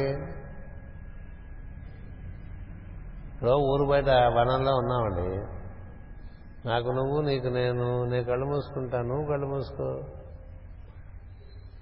నేను తింటాను నువ్వు తిను, నేను పడుకుంటాను నువ్వు పడుకో, ఇట్లా ఉంటుంది కదా. ప్రారంభించను అంటే ఇలా ఇద్దరు తపస్సు కూర్చుంటే వంట ఎవరు చేస్తారని నేను ప్రశ్న వస్తుంది కదా. అంచేత ఇంటి ఆవిడ తపస్సు కూర్చి ఇంటి ఆయన కొన్ని వంట కార్యక్రమాలు ఎత్తేస్తాడండి. అదెంత గొప్ప విషయం అండి. ఇప్పుడు నేను తపస్సు చేసుకుంటే మా ఆవిడ మాత్రం తపస్సు చేసుకోకూడదా, నేను పూజ చేసుకుని మా ఆవిడ మాత్రం పూజ చేసుకోకూడదా అనుకునే భర్త ఏం చేస్తాడు, పర్వాలేదు లేవా వాళ్ళు ఎక్కడి నుంచి తెప్పించేసుకుందాం కదా, ఈ పూటకు బయట నుంచి తెప్పించేసుకుందాంలో సింహాచలం వెళ్దాం, సింహాచలం వెళ్తే తిరిగి వచ్చేప్పటికి ఆలస్యం అయిపోతే వంట ఎవరు చేస్తారండి, నేను ఉండి వంట చేస్తానని అనుకోండి. ఇంటేవాడు భర్త సంస్కారవంతులైతే ఏం చెప్తాడు, పర్వాలేదులే ముందు గుడికి వెళ్ళి వచ్చేద్దాం ఇద్దరం, ఆ తర్వాత దారిలో ఎక్కడో మంచి శుచి అయినటువంటి ప్రదేశంలో భోంచేసి ఇంటికి వెళ్ళిపోదాం అని చెప్పడం. అంతేగాని నేను వెళ్ళొస్తాను మీ లోపల వంకాయ గుత్తులు బాగా వేయించి మామిడికాయ పప్పు అది చేసి కొంచెం దప్పడం కూడా తయారు చేయి, నీకు ఓపుకుంటే ఒడియాలు వేయించు, అప్పుడాలు పెట్టు, ఇట్లా అంటే మా సంస్కారాలు బట్టి చెప్తున్నా.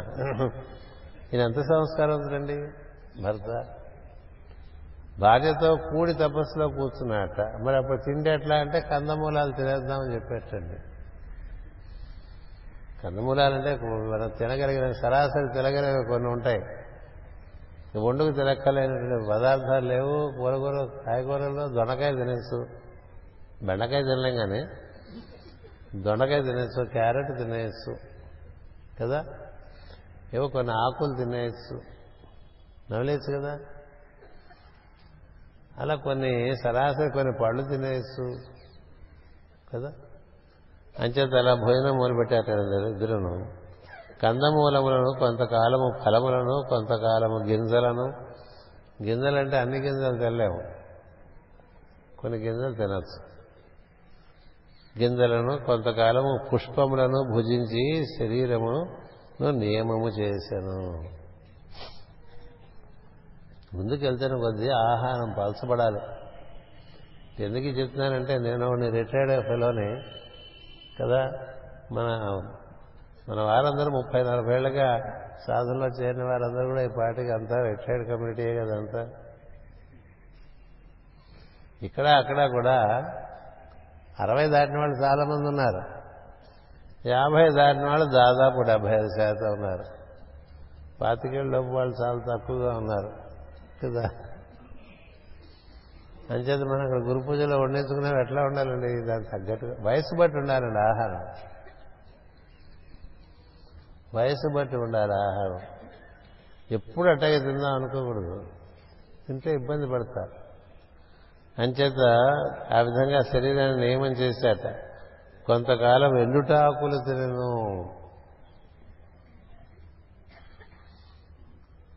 మనకు దొరకవు కదా ఎగురుటాకులు.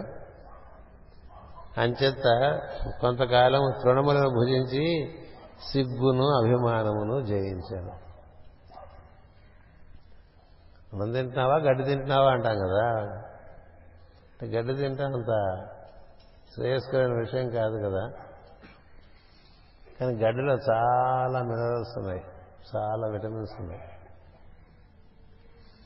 ఒక్కోసారి స్విట్జర్లాండ్లో ఓ సెమినార్కి ఒక ఆయన వచ్చాడు, గడ్డి యొక్క విలువ గురించి ఆయన ప్రసంగించాడు. చెప్పి మీరు గడ్డి తింటే మీకు పడదనుకుంటే ఈ గడ్డి హాయిగా నీళ్ళలో వేసుకుని అది చూసారా గ్రీన్ టీ లాగా తాగేయండి బాగుంటుంది చెప్పాడు ఆయన. నిజంగా చెప్తున్నా, గ్రాస్ టీ అన్నాడు. గ్రాస్ టీ తాగితే చాలా మంచిది వంటికి అని చెప్పాడు. ఉన్నారు సెమినార్ కట్టైన వాళ్ళు ఇక్కడ ఉన్నారు పాశ్చాత్యులు అలా సెమినార్కి. Did we not hear about gram gas tea in one of our seminars in Europe కదా? It was around ninety eight or ninety nine and there was a lady, a good member of our trust, సిసియానా. She immediately picked up it as picked it up as a habit and she was she was taking grass tea. ఇది gas tea. అట్లాగే తులసితో tea పెట్టుకోవచ్చు, కరివేపాకులతో tea పెట్టుకోవచ్చు, మెంతాకులతో tea పెట్టుకోవచ్చు. మంచిది ఆ పిచ్చి టీ కన్నా. మెంతాకులతో టీ పెట్టుకుంటే డయాబెటీస్ మంచిదంటే తప్పకుండా తాగేస్తాం, ఇంకా మెంతి దొరకదు కూడా. వేపాకులు చేదు కదా, అంచేత ఇట్లా మనం రాత్రి రాత్రి మెంతి మధ్యకి పోస్తారు కదా. కొంచెం డయాబెటీస్ ఉండేవాడు ఎక్కువగా తాగేస్తుంటాడు రాత్రి. అంచేత ఇలా మనకి ఆయన ఆకులు తింటాం మొదలుపెట్టి చివరి చెట్టు చివరికి గడ్డి తింటాం మొదలుపెట్టాడు. అంటే ఏది కుదరదు దేహానికి కుదురుతుంది అడిగితే. అంచేత ఆ విధంగా ఆయన నెమ్మదిగా, అంటే ఏం లేదు దీని అవగాహన మనం అట్లా చేసుకోవాలంటే ఇప్పుడు మనం అలా అనుసరించేద్దాం అనుకోకుండా తగ్గించుకుంటూ పడేదే తింటూ బాగా తేలిగ్గా తింటూ ఉంటే శరీరం ఎక్కువగా సహకరిస్తుంది. అటుపైన జలములు మాత్రం ఆహారముగా కొని శరీరమును కృషింపచేసి తపస్సును ఆచరించను. చలి, ఎండ, గాలి, వాన, ఆకలి, దప్పిక, ప్రియము, అప్రియము, సుఖము, దుఃఖము అని గంటలని బాధలను దాటెను. తపస్సు చేసుకునే వాళ్ళు నాకు దసపలా నుంచే కావాలి పెసరట్టు అని తింటూ ఉంటే అవదండి తపస్సు, మనసు దసపలా వెళ్ళిపోతూ ఉంటుంది. కృష్ణకుమార్ గారు చాలా తీవ్రంగా వింటున్నారు, రంగారావు గారి జాగ్రత్తగా చూసుకోవాలి. ఏం చెప్తుంటే ఆవిడన్నీ ఆచరణలో పెట్టేస్తుంటారు వెంటనే. అంతే అంత తీవ్రంగా అమలుపరచకండి, కొంత క్రమంగా అమలుపరచండి అని చెప్తున్నా. క్రమంగా ఏదైనా నెమ్మదిగా, మేక్ హేస్ట్ స్లోలీ అన్నాడు జ్వాలాకుమార్. అంచేత ఇలా జరుగుతుంది ఏంటంటే క్రమంగా ఈ ద్వంద్వాలు నెమ్మదిగా ఆయన దాటేసేటండి. సమ సమదృష్టి సాధించి తపస్సు, విద్య, నియమము అను సాధనలతో వగరు విరిగి పండు పండిన తీయని జీవితమును రుచి చూశాను. పండు ముందు వగరుగా ఉంటుంది కదా కాయగా ఉన్నప్పుడు, ఆ వగరంతా విగిరి విరిగిపోయిందండి. నెమ్మదిగా పండులో తీయదనం వచ్చిందిట. మన జీవితంలో కూడా ఆ తీపి రావాలంటే జీవితం మీద రుచి, ఆ రుచి వేరు, ఆ రుచే దైవం. రసోవై సహా అంటాం. భగవంతుడి మీద రుచి పెరగటం వల్ల ఆ రుచి పెరుగుతున్న కొద్దీ పండుతూ ఉంటాడు మనిషి. లేకపోతే వగరుగానే ఉంటాడు, చేదుగా ఉంటాడు, నోట పెట్టుకోగానే డోకొచ్చేట్టుగా ఉంటాడు కదా. అంచేత ఆ విధంగా చేసేటండి ఆయన తపస్సు.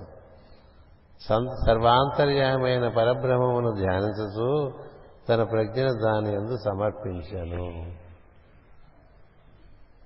ప్రార్థన అదే, సర్వాంతర్యామైన పరబ్రహ్మమును ధ్యానించు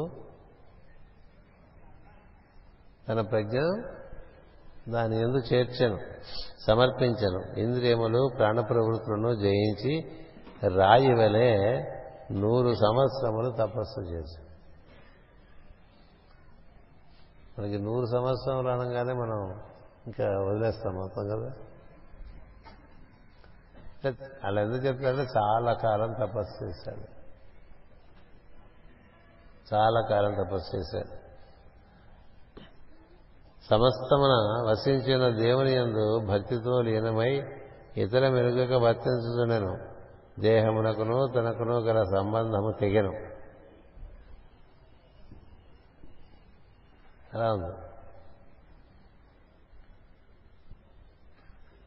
సమస్త సృష్టికిని తన ప్రజ్ఞకును నడుమనున్న బంధము కూడా తెగను.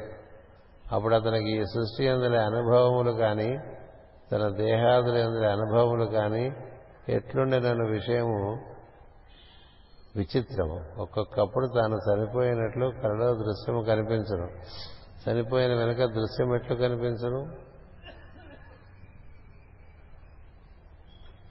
కానీ కలలో కనిపించను. అట్లే తన శిరస్సు శత్రువులచే నరకబడినట్లు దృశ్యము కనిపించను. తల తన తల తెగిన వెనుక కనిపింపదు కదా, కానీ కలలో కనిపించను. చూసువాడైనా తాను వేరే చూడబడి సంస్కారములు పుటలతో కూడిన తను తాను వేరుగా గమనింపబడట వలన కలలో ఇటు దృశ్యములు సాధ్యమగను. అట్లే మలయకేతునకు నేను నాది అని వాని నడుమ గల బంధము తెగిపోయి అనుభూతి దృశ్యములు కనిపించను. చూసినట్టు తాను ప్రవర్తనలు గల తనకన్నా వేరైన సాక్షిగా తెలిసెను. ఇది జరగాలి. చూచుతున్నటి తాను ప్రవర్తనలు గల తనకన్నా వేరైన సాక్షిగా తెలిసెను అంటే మనలోనే మన మనంగా జరిపిస్తున్నట్లు పురుషుడు ఉంటాడు. స్వాభావికమునందు స్వభావమునందు ఉండేటువంటి పురుషుడు అక్షర పురుషుడు. ఈ క్షర పురుషుడు పనులు చేస్తూ ఉంటే అక్షర పురుషుడు చూస్తూ ఉంటాడు. ఈ అక్షర పురుషుడు ఆ పరమ పురుషోత్తములతో ముడిపడి ఉంటాడు. క్రమంగా ఈ పురుషోత్తముని చేరే మార్గంలో అక్షర పురుషుడు కూడా పురుషోత్తముని చేరిపోవడం జరుగుతుంది.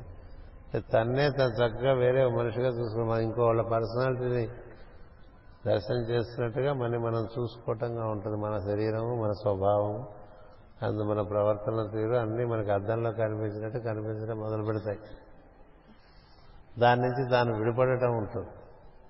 మీరు చదువుకుంటే రామకృష్ణ పరమహంస జీవితంలో ఆయన తపస్సు చేస్తుంటే లోపల నుంచి నల్లగా ఆవిడ వచ్చేటండి బయటికి. చూస్తే ఆయనకే భయం వేసింది, అంత నల్లటి వాడు వచ్చాట. ఆ తర్వాత లోపల నుంచి తెల్లగా ఇంకోటి వచ్చిందట, వచ్చి ఆ నల్లటి వాడిని చంపేసిందిట. అప్పటి నుంచి ఆమె ఆయనకి చక్కని అనుభూతిపరమైనటువంటి సాధన జరిగింది. మనం కూడా అనుభూతి కావాలని కోరుకుంటాం కదా. అనుభూతి కావాలంటే బాగా తపస్సు చేయాలి. తపస్సు చేయాలంటే దేహమునందు అభిమానం తగ్గుకుంటూ రావాలి, ఆరాధన పెరగాలి. ఊరికే ఇప్పుడు ఇప్పుడుగా కార్యక్రమాలు పెట్టేసుకుని అందులో సతమతం అయిపోవటం కాదు కావాల్సి. అలా చేయటం వల్ల ఏం జరిగిందంటే తనకే తాను సాక్షిగా మిగిలాడండి. తనలో తా సాక్షి ఇక తాను ఒకడు వేరుగా వచ్చేస్తాడు. అన్ని గమనింపుము గమనింపుము గమనింపుము అంటుంది యోగము. మాస్టర్ సిబి గారు కూడా అదే చెప్పారు. కృష్ణుడు చెప్పింది అదే, నిన్ను గమనిస్తూ ఉండు, లోపల నీలో కలిగే భావాలు గమనిస్తూ ఉండు. భావాలు గమనించేవాడుగా నువ్వొకడు నీ భావాలను చూసేవాడుగా తయారవుతావు. అట్లా నీలో నిన్ను చూస్తున్నవాడుగా నువ్వు ఏర్పడతావు. అంటే ఒక దాంట్లో రెండుగా ఒకటిగా ఉన్న దాంట్లోంచి రెండు రెండు వచ్చి ఒకదాన్ని ఒకటి చూస్తూ ఉంటాయి. అప్పుడు బాధ్యత మనం బాగా చూడవచ్చు. అట్లా చూడటాన్ని సాక్షి అంటారు. అంచేత చూసినట్టు తాను ప్రవర్తన ప్రవర్తన గల తనకన్నా వేరైన సాక్షిగా తెలిపాను. సాక్షి అనగా సాక్ష్యము చెప్పువాడని కాదు, సాక్షి నిజమైన కన్నుతో కూడినవాడు అని అర్థము. కన్ను కన్ను కన్ను కన్న వస్తువును వేరుగా గమనించడం వలన చూడగలుగుతున్నాడు. చూడవలసిన వస్తువును కంటిలో పెట్టుకునిచో కన్ను పాడుకునే కానీ వస్తువు కనిపించదు. కంటి కన్నా వేరుగా ఉన్నప్పుడు కూడా చూడగలుగును. అట్లే పరిస్థితుల కన్నా వేరుగా నుండి మోక్షము చెందిన వారు సమస్తమును దర్శింపగలరు. తన నుండి తాను విడిపడటం వలన తన ప్రవర్తనలో తనకు తన స్వభావాన్ని తను ఎంత చక్కగా ఓహో ఏం ఆడుతుందిరా ఇది, ఎన్ని రకాల వేషాలు వేస్తుంది, ఎన్ని రకాలుగా ప్రపంచంలో ఆడుతోంది చూస్తూ ఉంటాడు తనే. అలా చూడటం అలవైన వాడు అలవాటైన వాడికి మిగతా వాళ్ళలో వాళ్ళ ప్రవర్తనలు కూడా ఎలా ఆడుతున్నాయో చూడగలుగుతాడు. తన యందు తనకి ఏ సత్యం గోచరిందో ఆ సత్యం అందరి యందు తనకు గోచరిస్తూ ఉంటుంది. తన యందు ఏ అసత్యం ఉంటుందో ఆ అసత్యమే అందరి యందు ఉన్నట్టుగా అనిపిస్తూ ఉంటుంది. రెండూ ఉంటాయి. అంటే ఇలా తన స్వభావము నుండి తాను విడిపోయినటువంటి జీవుడు తన స్వభావాన్ని తానే చూచి దాన్ని చక్కగా రిపేర్ చేసుకుంటూ ఉంటాడు కదా. మనకు ఈ కన్ను ఈ కళ్ళతో ఇలా పెట్టామనుకుంటా, పెడితే ఏం చేస్తుంది, దీనికి ఏమో మరకున్నట్టు తెలిసిందనుకోండి దాన్ని మనమే తుడుచుకుంటాం కదా. అలాగే మన శరీరం నుంచి మనం బయటకు వచ్చి ఈ శరీరాన్ని మనం అందులో ప్రవర్తిస్తున్న మన తీరుని మనం చూసామనుకోండి మనమే చూసి రిపేర్ చేసుకుంటూ ఉంటాం. మెకానిక్ ఊళ్ళో వాళ్ళ కార్లే కాదు తన కారు కూడా రిపేర్ చేసుకుంటూ ఉంటాడుగా. నేను ఏం చేస్తున్నావయ్యా అప్పలస్వామి అని అడిగితే, మాకు సింహాచలంలో ఒక మెకానిక్ ఉండేవాడు విశాఖపట్నంలో, ఎంత పాత కారు ఇచ్చినా నెల రోజులు వదిలేస్తే కొత్త కార్లు తయారు చేసి ఇచ్చేసేవాడండి.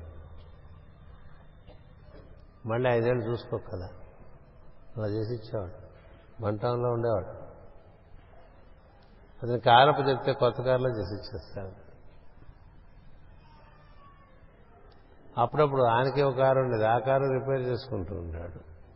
తన కారు తను చూసుకునేవాడే ఇంకోళ్ళ కార్లు కూడా చూడగలగదా. అంచేత యోగ మార్గంలో తన స్వభావమును తాను బాగుగా దాని యొక్క తీరుతను ఎదిగిన వాడే దాన్ని చక్క పెట్టుకోవటం అనేది చేయగలడు తప్ప తన స్వభావమే తను ఏడిపిస్తుంటే ఇంకా పక్కవాడి స్వభావాలను వాడేం బాగు చేస్తాడు కదా. ఎవరి స్వభావము వాడిని కర్మవశాత్తు బంధించి ఏడిపిస్తూ ఉంటుంది. అందులోంచి బయటికి రావడానికి ఇప్పుడు మలయ కేతన చేశాడు, చేసుకుంటూ రావాలి. జీవితం అంతా సత్కార్యములు నిర్వర్తించుకుంటూ మనకుండేటువంటి కర్తవ్యములు బాధ్యతలు పరిపూర్ణమైన తర్వాత ఇంకెక్కడపడి వేళ్లాడకుండా ఆరాధనకు సమయాన్ని పెంచుకుంటూ వస్తూ కేవలం ఆరాధన కోసమే జీవితం గడపాలి. అలా తపస్సు చేస్తుంటే లోపల నుంచి కలిగేటువంటి మార్పులో నుంచి తనకుల్లో ఉండేటువంటి మలినములన్నింటిలోంచి తాను బయటపడటమే కాకుండా తన స్వభావం నుంచి తాను బయటపడి తన స్వభావాన్ని ఎదుర్కొండట శరీరంతో సశరీరంతో కూర్చున్నట్టుగా చూసుకుంటూ ఉంటాడు. అది జరగాలి. అదే జరిగింది ఆయనకి. దయామయుడైన హరియే జగద్గురువుగా ఉపదేశించిన జ్ఞానము తన యందు మేల్కొని వెలుగొందాను. అప్పుడు only when you come out of your personality and witness the personality as soul, standing as soul, మనం be witness our own personality. అంటే మన నుంచి మనం విడిపడ్డాం, మన బంధముల నుండి మనం విడిపడ్డాం, మన స్వభావము నుండి మనం విడిపడ్డాం. మన స్వభావం నుండి మనం విడిపడటం చేత మన స్వభావం మనం చక్కగా అద్దంలో చూసినట్టుగా చూసుకోవచ్చు. లేకపోతే మనము మన స్వభావం జలిమిగా కలిసిపోవటం చేత మనకి మన గురించి అంతగా తెలియదు, ఇంకోళ్ళు చెప్పినా వినం, మంచివాళ్ళు ఎవరు చెప్పరు కూడా, ఎందుకు వచ్చుకోవాలని కదా. చెప్తే ఎవరు వింటారండి, వాళ్ళకిగా వాళ్ళు తెలియదు కదా ప్రతి వాళ్ళకి. అంచేత తపస్సు తపస్సు చేయడం వల్ల పొరలోంచి పొరలోకి పొరలోంచి పొరలోకి జీవుడు అంతర్ముఖంగా ప్రవేశించడం కాబట్టి బయటవన్నీ కనిపిస్తూ ఉంటాయి. మన లోపల బనీని చిరిగిందని మనకు తెలియాలనుకోండి, చొక్క బనీని విప్పి చూసుకుంటే కదా తెలుస్తుంది కదా. ఏదో చీకట్లో పొద్దున్న వేసేసుకున్నాం, అసలే హడావిడి కదా, అలా వేసుకుని వస్తే వెనకాల మచ్చుందనుకోండి, బయట ఉన్నవాళ్ళు గురుగారు మీరు వెనకాల చొక్క మచ్చుంది అంటాడు. మచ్చు ఉంటే పర్లేవే అంటాం, అక్కడ చిరిగిందండి అంటా, చిరిగితే పర్లేదులే అంటాం కదా. ఇప్పుడు మార్చుకోలేక మనమే ఇంటికి వెళ్ళి విప్పుకు చూసుకున్నాం అనుకోండి, కనపడదు చిరుగు, పై చొక్కా కాదు లోపల బలేని చిరుగు కనపడుతుంది, అంతకన్నా లోపల చాలా ఉన్నాయి. వాటిలో వాటి సంగతి ఏంటి, అన్నీ కనిపిస్తాయి మనకి. మనకి మనలో అసహ్యం ఉంది అని తెలుస్తుంది. మనలో ఆవేశం ఉంది తెలుస్తుంది, మనలో ఆదుర్ద ఉంది, ఇవన్నీ మనకు కనిపిస్తున్నాయి. ఆవిడ ఉన్న అందులోనే ఉంటూ ఉంటాం కదా, అందులోంచి బయటకు వచ్చేస్తే ఎంత హాయిగా ఉంటుందండి. భయము, ఆదుర్ద, ఆందోళన, టెన్షను, అసూయ, ద్వేషము, మాత్సర్యము, మదము, ఈర్ష్య, అవన్నీ బోళ్ళు ఉంటాయి కదా. అందులో కూర్చుని వాటిని మనం పోషిస్తుంటాం. అందులోంచి బయటకు మనం వచ్చేసామనుకోండి, అది అలా కనిపిస్తుంది. అలా కనిపించింది రామకృష్ణ పరమహంసకి, నల్లగా కనిపించండి ఆకారం. ఆకారాన్ని లోపల నుంచి తెల్లగా ఒకటి దాన్ని సంహరించింది కదా, చాలా ఆశ్చర్యంగా ఉంటుంది. అప్పటి నుంచి ఆయనకు అన్ని అనుభూతులే. అట్లా హాయిగా చెప్పారు. ఇక్కడ ఏం చెప్పారు చూడండి, దయామయుడైన హరియే జగద్గురువుగా ఉపదేశించిన జ్ఞానము తన యందు మేలుకొని వెలుగొందెను. లోపల నుంచే దిగి వచ్చి నేర్పుకుంటూ ఉంటాడు అని నేను అంచేత జ్ఞానం లోపల నుంచి అప్పుడు వికసిస్తుంది. అదే సరైన జ్ఞానం. పుస్తక జ్ఞానం జ్ఞానం కాదండి. పుస్తక జ్ఞానం మనం మనసు అనేటువంటి కక్షలోకి తెలుసుకుంటూ ఉంటాం. ఆ మనసుకి సరైనటువంటి నిశ్చలత ఉండదు. అందుకని వచ్చే తెలివి పోయే తెలివిగా ఉంటుంది. అది అలా ఉండకూడదు. మనకి లోపల తపస్సులో నుంచి జ్ఞానం వచ్చిందనుకోండి. రామకృష్ణ పరమహంస ఆయన పరమహంస అనేటువంటి స్థితికి చేరినట్టుగా అందరూ గమనిస్తారు. కానీ ఆయన ఏ పుస్తకం చదువుకోలే. దేనివల్ల ఏర్పడింది? తపస్సు వల్ల ఏర్పడింది. అందరికీ అంతే, ఋషులందరూ తపస్సులే చేశారు. అప్పుడు ఇట్లా పుస్తకాలు లేవు.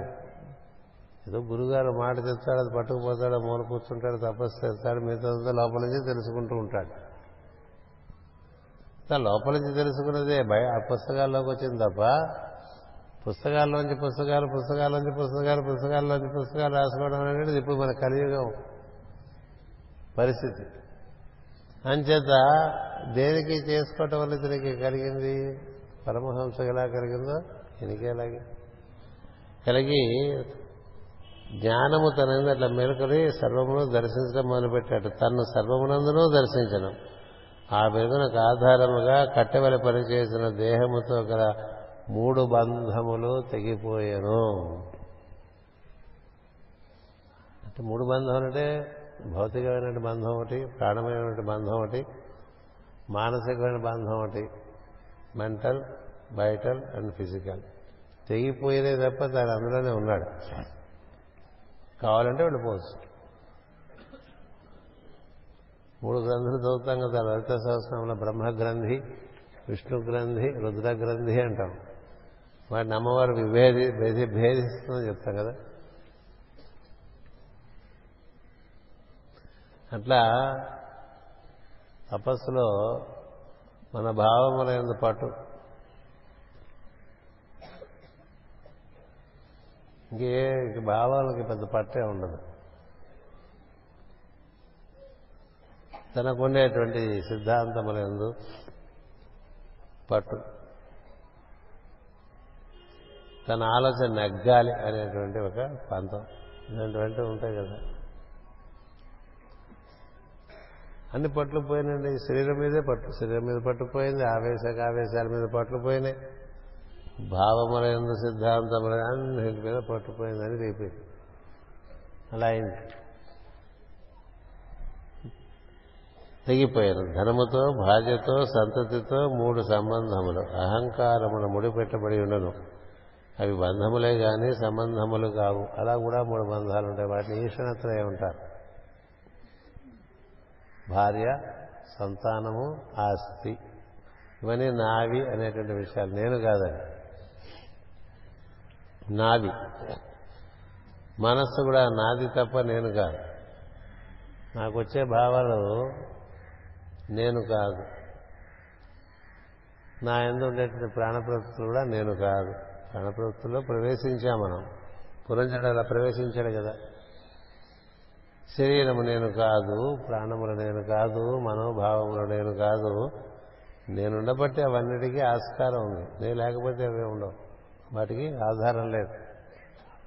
అంచేత నేనుగా ఉండటం అనేటువంటిది ప్రారంభమయ్యి ఇతరమైనటువంటి భావం లేని పట్టని స్థితి, నేను తప్ప నాది అనేది నేను పట్టని స్థితి ఏర్పడితే అప్పుడు ఈషణత్రయములు పోతాయి, ఈ గ్రంథి భేదములు జరుగుతాయి.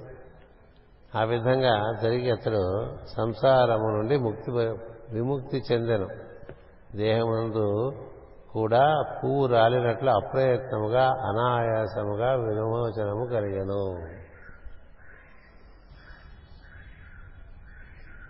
ఏది పట్టకుండా ఉన్నప్పుడు ఏమైందని మనం హాయిగా నడిచిపోవచ్చు కదా,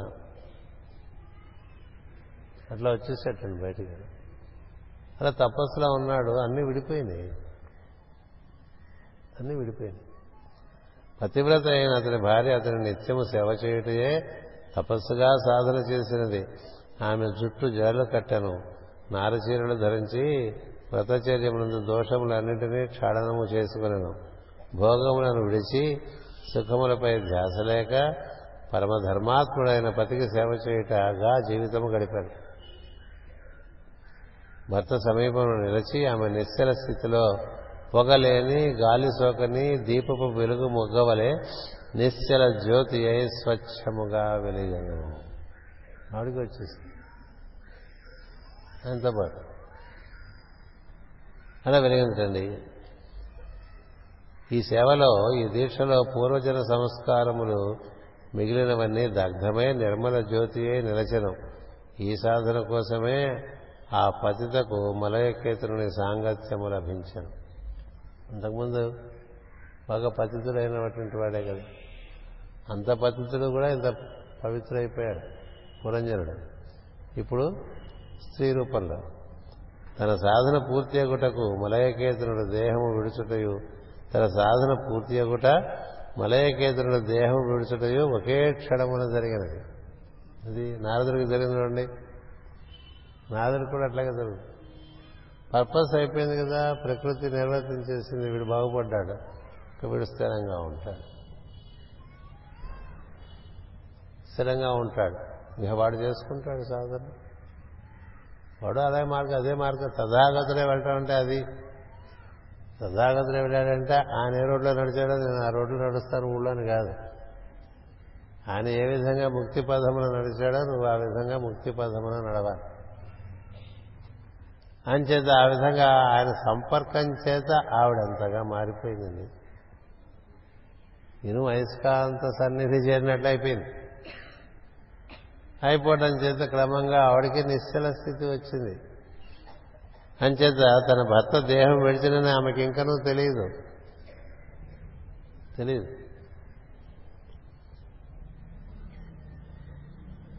ఆనాడు మేలుకనే మేల్కాంచి ఉపచారములు చేయటకు భర్తను సమీపించను. భర్త దేహము పద్మాసనమున స్థిరముగా నుండెను. కళ తప్పక బతికి ఉన్నట్లే ఉండెను. అతడు ధ్యాన నిష్ఠలో నుండెనని తెలిసి భక్తితో పాదములకు నమస్కరించెను. స్పర్శ సోకగానే పాదములలో వెచ్చదము లేదని వెచ్చదనము లేదని గ్రహించెను. తన తన గుంపు నుండి మారుపడిపోయిన ఆడులేడి వలె పెద్ద కేక పెట్టి ఏడ్చాడు. దీనముగా చాలా తడవు విలపించాడు. వెళ్ళిపోయింది వెళ్ళిపోయాడు ఆయన కూర్చునే వెళ్ళిపోయాడండి. మధ్యకాలంలో అట్లా కూర్చుని వెళ్ళిపోయిన వాళ్ళు మనకి మన జీవితకాలంలో ఇద్దరు కనిపిస్తారు. వారు అనంతాచార్యుల గారు అలా కూర్చుని వెళ్ళిపోయారు, మాస్టర్ ఎం ఎన్ గారు అలా కూర్చుని వెళ్ళిపోయారు. ఇది గిలగిల గిలగిల తనుకుంటూ వెళ్ళిపోతూ ఉంటాం కదా, ఏంటది ఎంత తపస్సు, అలాంటి తపస్సు. ఈ తపస్సులో ఉండి వెళ్ళిపోయాడు, కానీ శరీరం అట్లా కూర్చుంది. మీకు అన్వేషకుడైన పుస్తకంలో కూడా ఇవి ఇలాంటి సంఘటనలు కొన్ని మీకు కనిపిస్తాయి. అంచేత చూడంగానే బాధపడిపోయింది, ఎందుకంటే తనకు ఆధారమైనటువంటి వాడు వెళ్ళిపోయాడు. ఎవరు మార్గదర్శకుడిగా తాను భావించి తన జీవితాన్నంతా ఆయన చుట్టాలకుందో ఆయన వెళ్ళిపోయాడు. వెళ్ళిపోతే ఏం చేయాలి, ఆవిడ అదే పని చేయాలి కదా. అందుకని ఆవిడ ఏం చేసిందంటే ముందు తట్టుకోలేక విలపించి, ఓ మహారాజా, ఇక నీవు లేవు, ఈ సముద్ర పర్యంతము గల భూమిపై నాకు ధర్మస్థానమేది, అని గొళ్ళున ఏడ్చుచూ విరుచుకుని పడిపోయి భర్త పాదపద్మను నుదురు సోకగా మట్టిలో పడి విలపించను. గుండె రాయి చేసుకుని లేచి కట్టెలను కొని వచ్చి చిత్తి పేర్చాను. ఎవరినో దిక్కు లేకుండానే తానే భర్త దేహమునెత్తి చిత్తిపై పరుండ పెట్టి అంటించాను.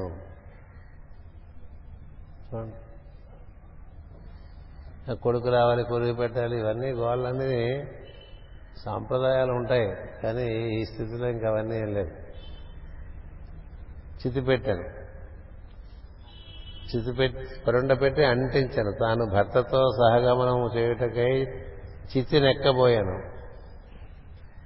అంతవరకు విడిపోయింది, అంత అనుబంధం. చితినెక్కబోయాను.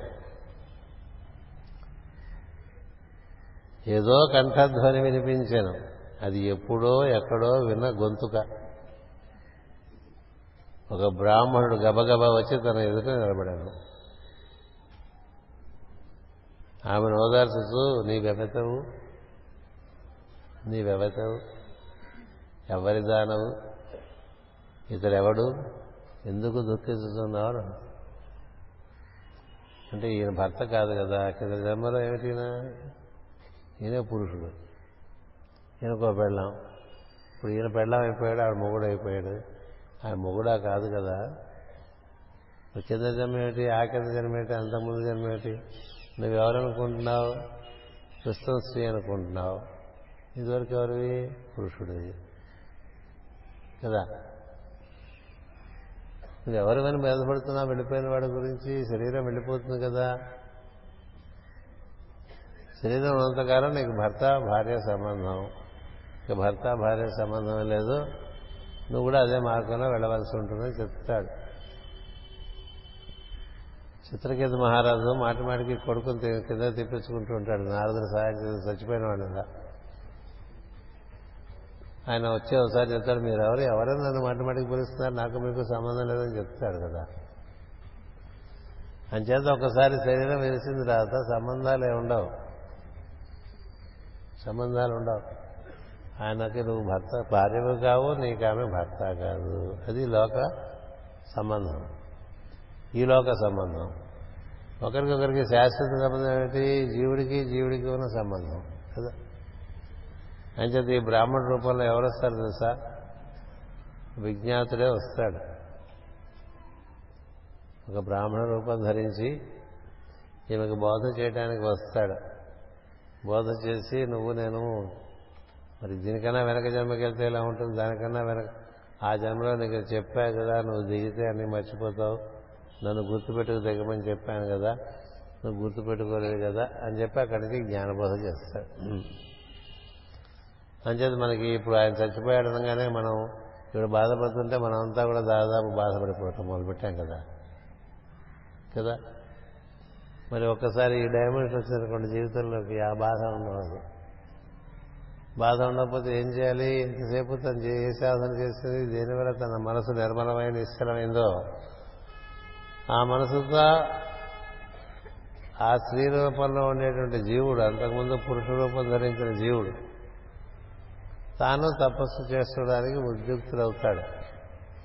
అంచేత ఇక్కడి నుంచి జరిగే కథ మనకి చిట్ట చివరి అంశంగా సాయంత్రం చెప్పుకుంటూ ఉంటుంది.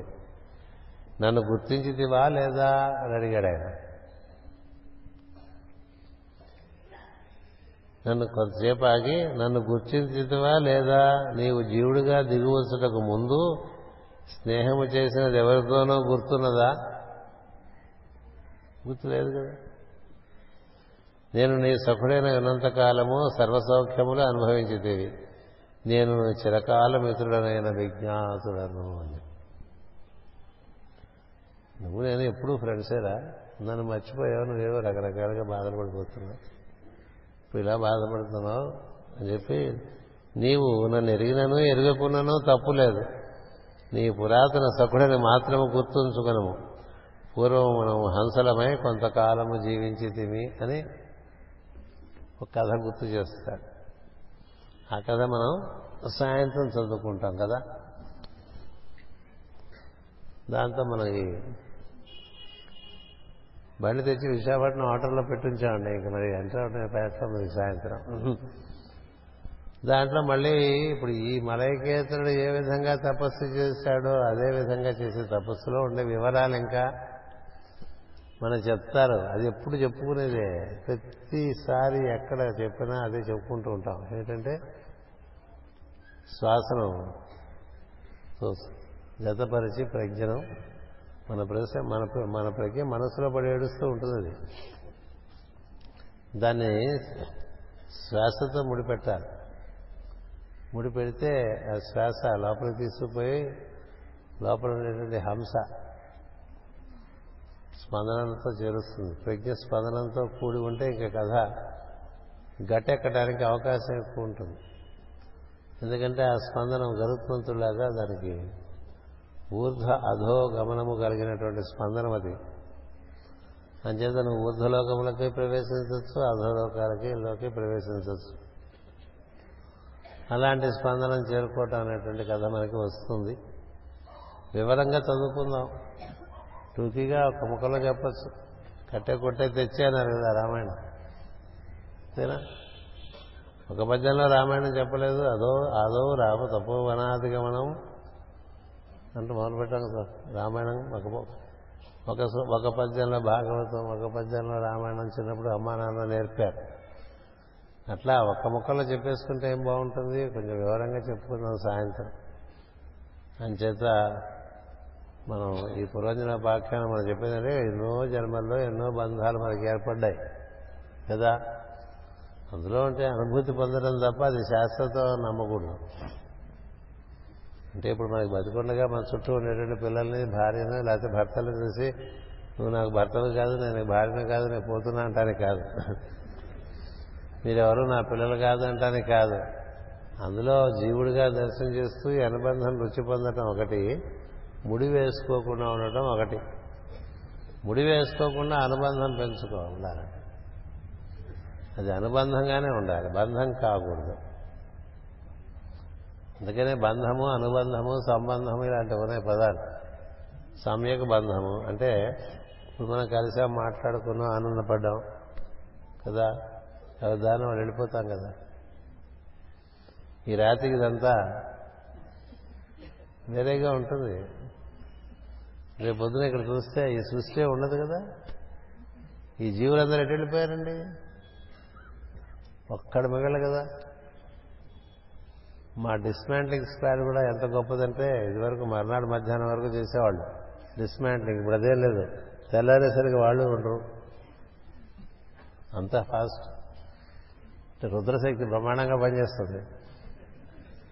అంటే వాళ్ళే నిర్మాణం చేసినా మళ్ళీ దాన్ని తీసేసిన రెండింటికి రుద్రుడే. అంచేత రేపు పొద్దున మనం ఇలా టైంలో వచ్చామనుకోండి కులాసాగా, ఏ నిల్లు నిల్లన్నాట్ లెవెల్లో ఉంటుంది తాను. అలా మరి ఉన్నప్పుడు మనకి ఒక అనుబంధం లేదు, ఉందా లేదా? ఉన్నప్పుడు అనుబంధం లేకుండా ఉండటం అనేటువంటిది వికారం, అది సరైనటువంటి వైరాగ్యం కాదు. ఉన్నప్పుడు రాగము ఉండాలి, లేనప్పుడు ఏడవకూడదు. లేని దానికి ఏడవటం, ఉన్నదాన్ని మర్చిపోవటం అనేటువంటిది మనకి ఉండేటువంటి అజ్ఞానం. అలా కాకుండా ఉన్నది పరిపూర్ణంగా దాని యొక్క అనుభూతి పొంది, అది లేదుట అన్నప్పుడు అది దాని టైం వచ్చింది వెళ్ళిపోయింది అనుకోవాలి కదా. అలా ఉంటాను నేర్చుకోవాలని. మీరు లేకపోతే నేను ఎట్లా, మీరు లేకపోతే నేను ఎట్లా అంటూ కాఫీలు తాగేస్తుంటే చాలా మనకి మన మనం పరిశీలించుకునే బోల్డ్ మనం మా అంత మంచివాళ్ళం కాదని తెలుస్తుంది కదా. అంచేత ఆ విధంగా మనకి ఉన్నప్పుడు అనుబంధం, లేనప్పుడు గుర్తే రాకూడదుటండి. నేను ఒక సిద్ధుని కలిసా. ఆయన కలిసినప్పుడు చక్కగా పరిపూర్ణంగా మనతో రిలేట్ అవుతారు, ప్రతిస్పందిస్తారు. మనం వెళ్ళిపోయిన తర్వాత ఇంక మన గురించి ఏమీ ఉండదు, అక్కడ ఏమీ ఉండదు. ఆయన అన్నాడు నాతో, ఇటు చూచి అటు చూస్తే ఇటు ఏముందో నాకు ఇంకేమీ ఉండదు, ఇటు చూసినప్పుడు దీంతో అనుబంధం, అటు చూస్తే అది ఉండదు, ఇదే ఉంటుంది.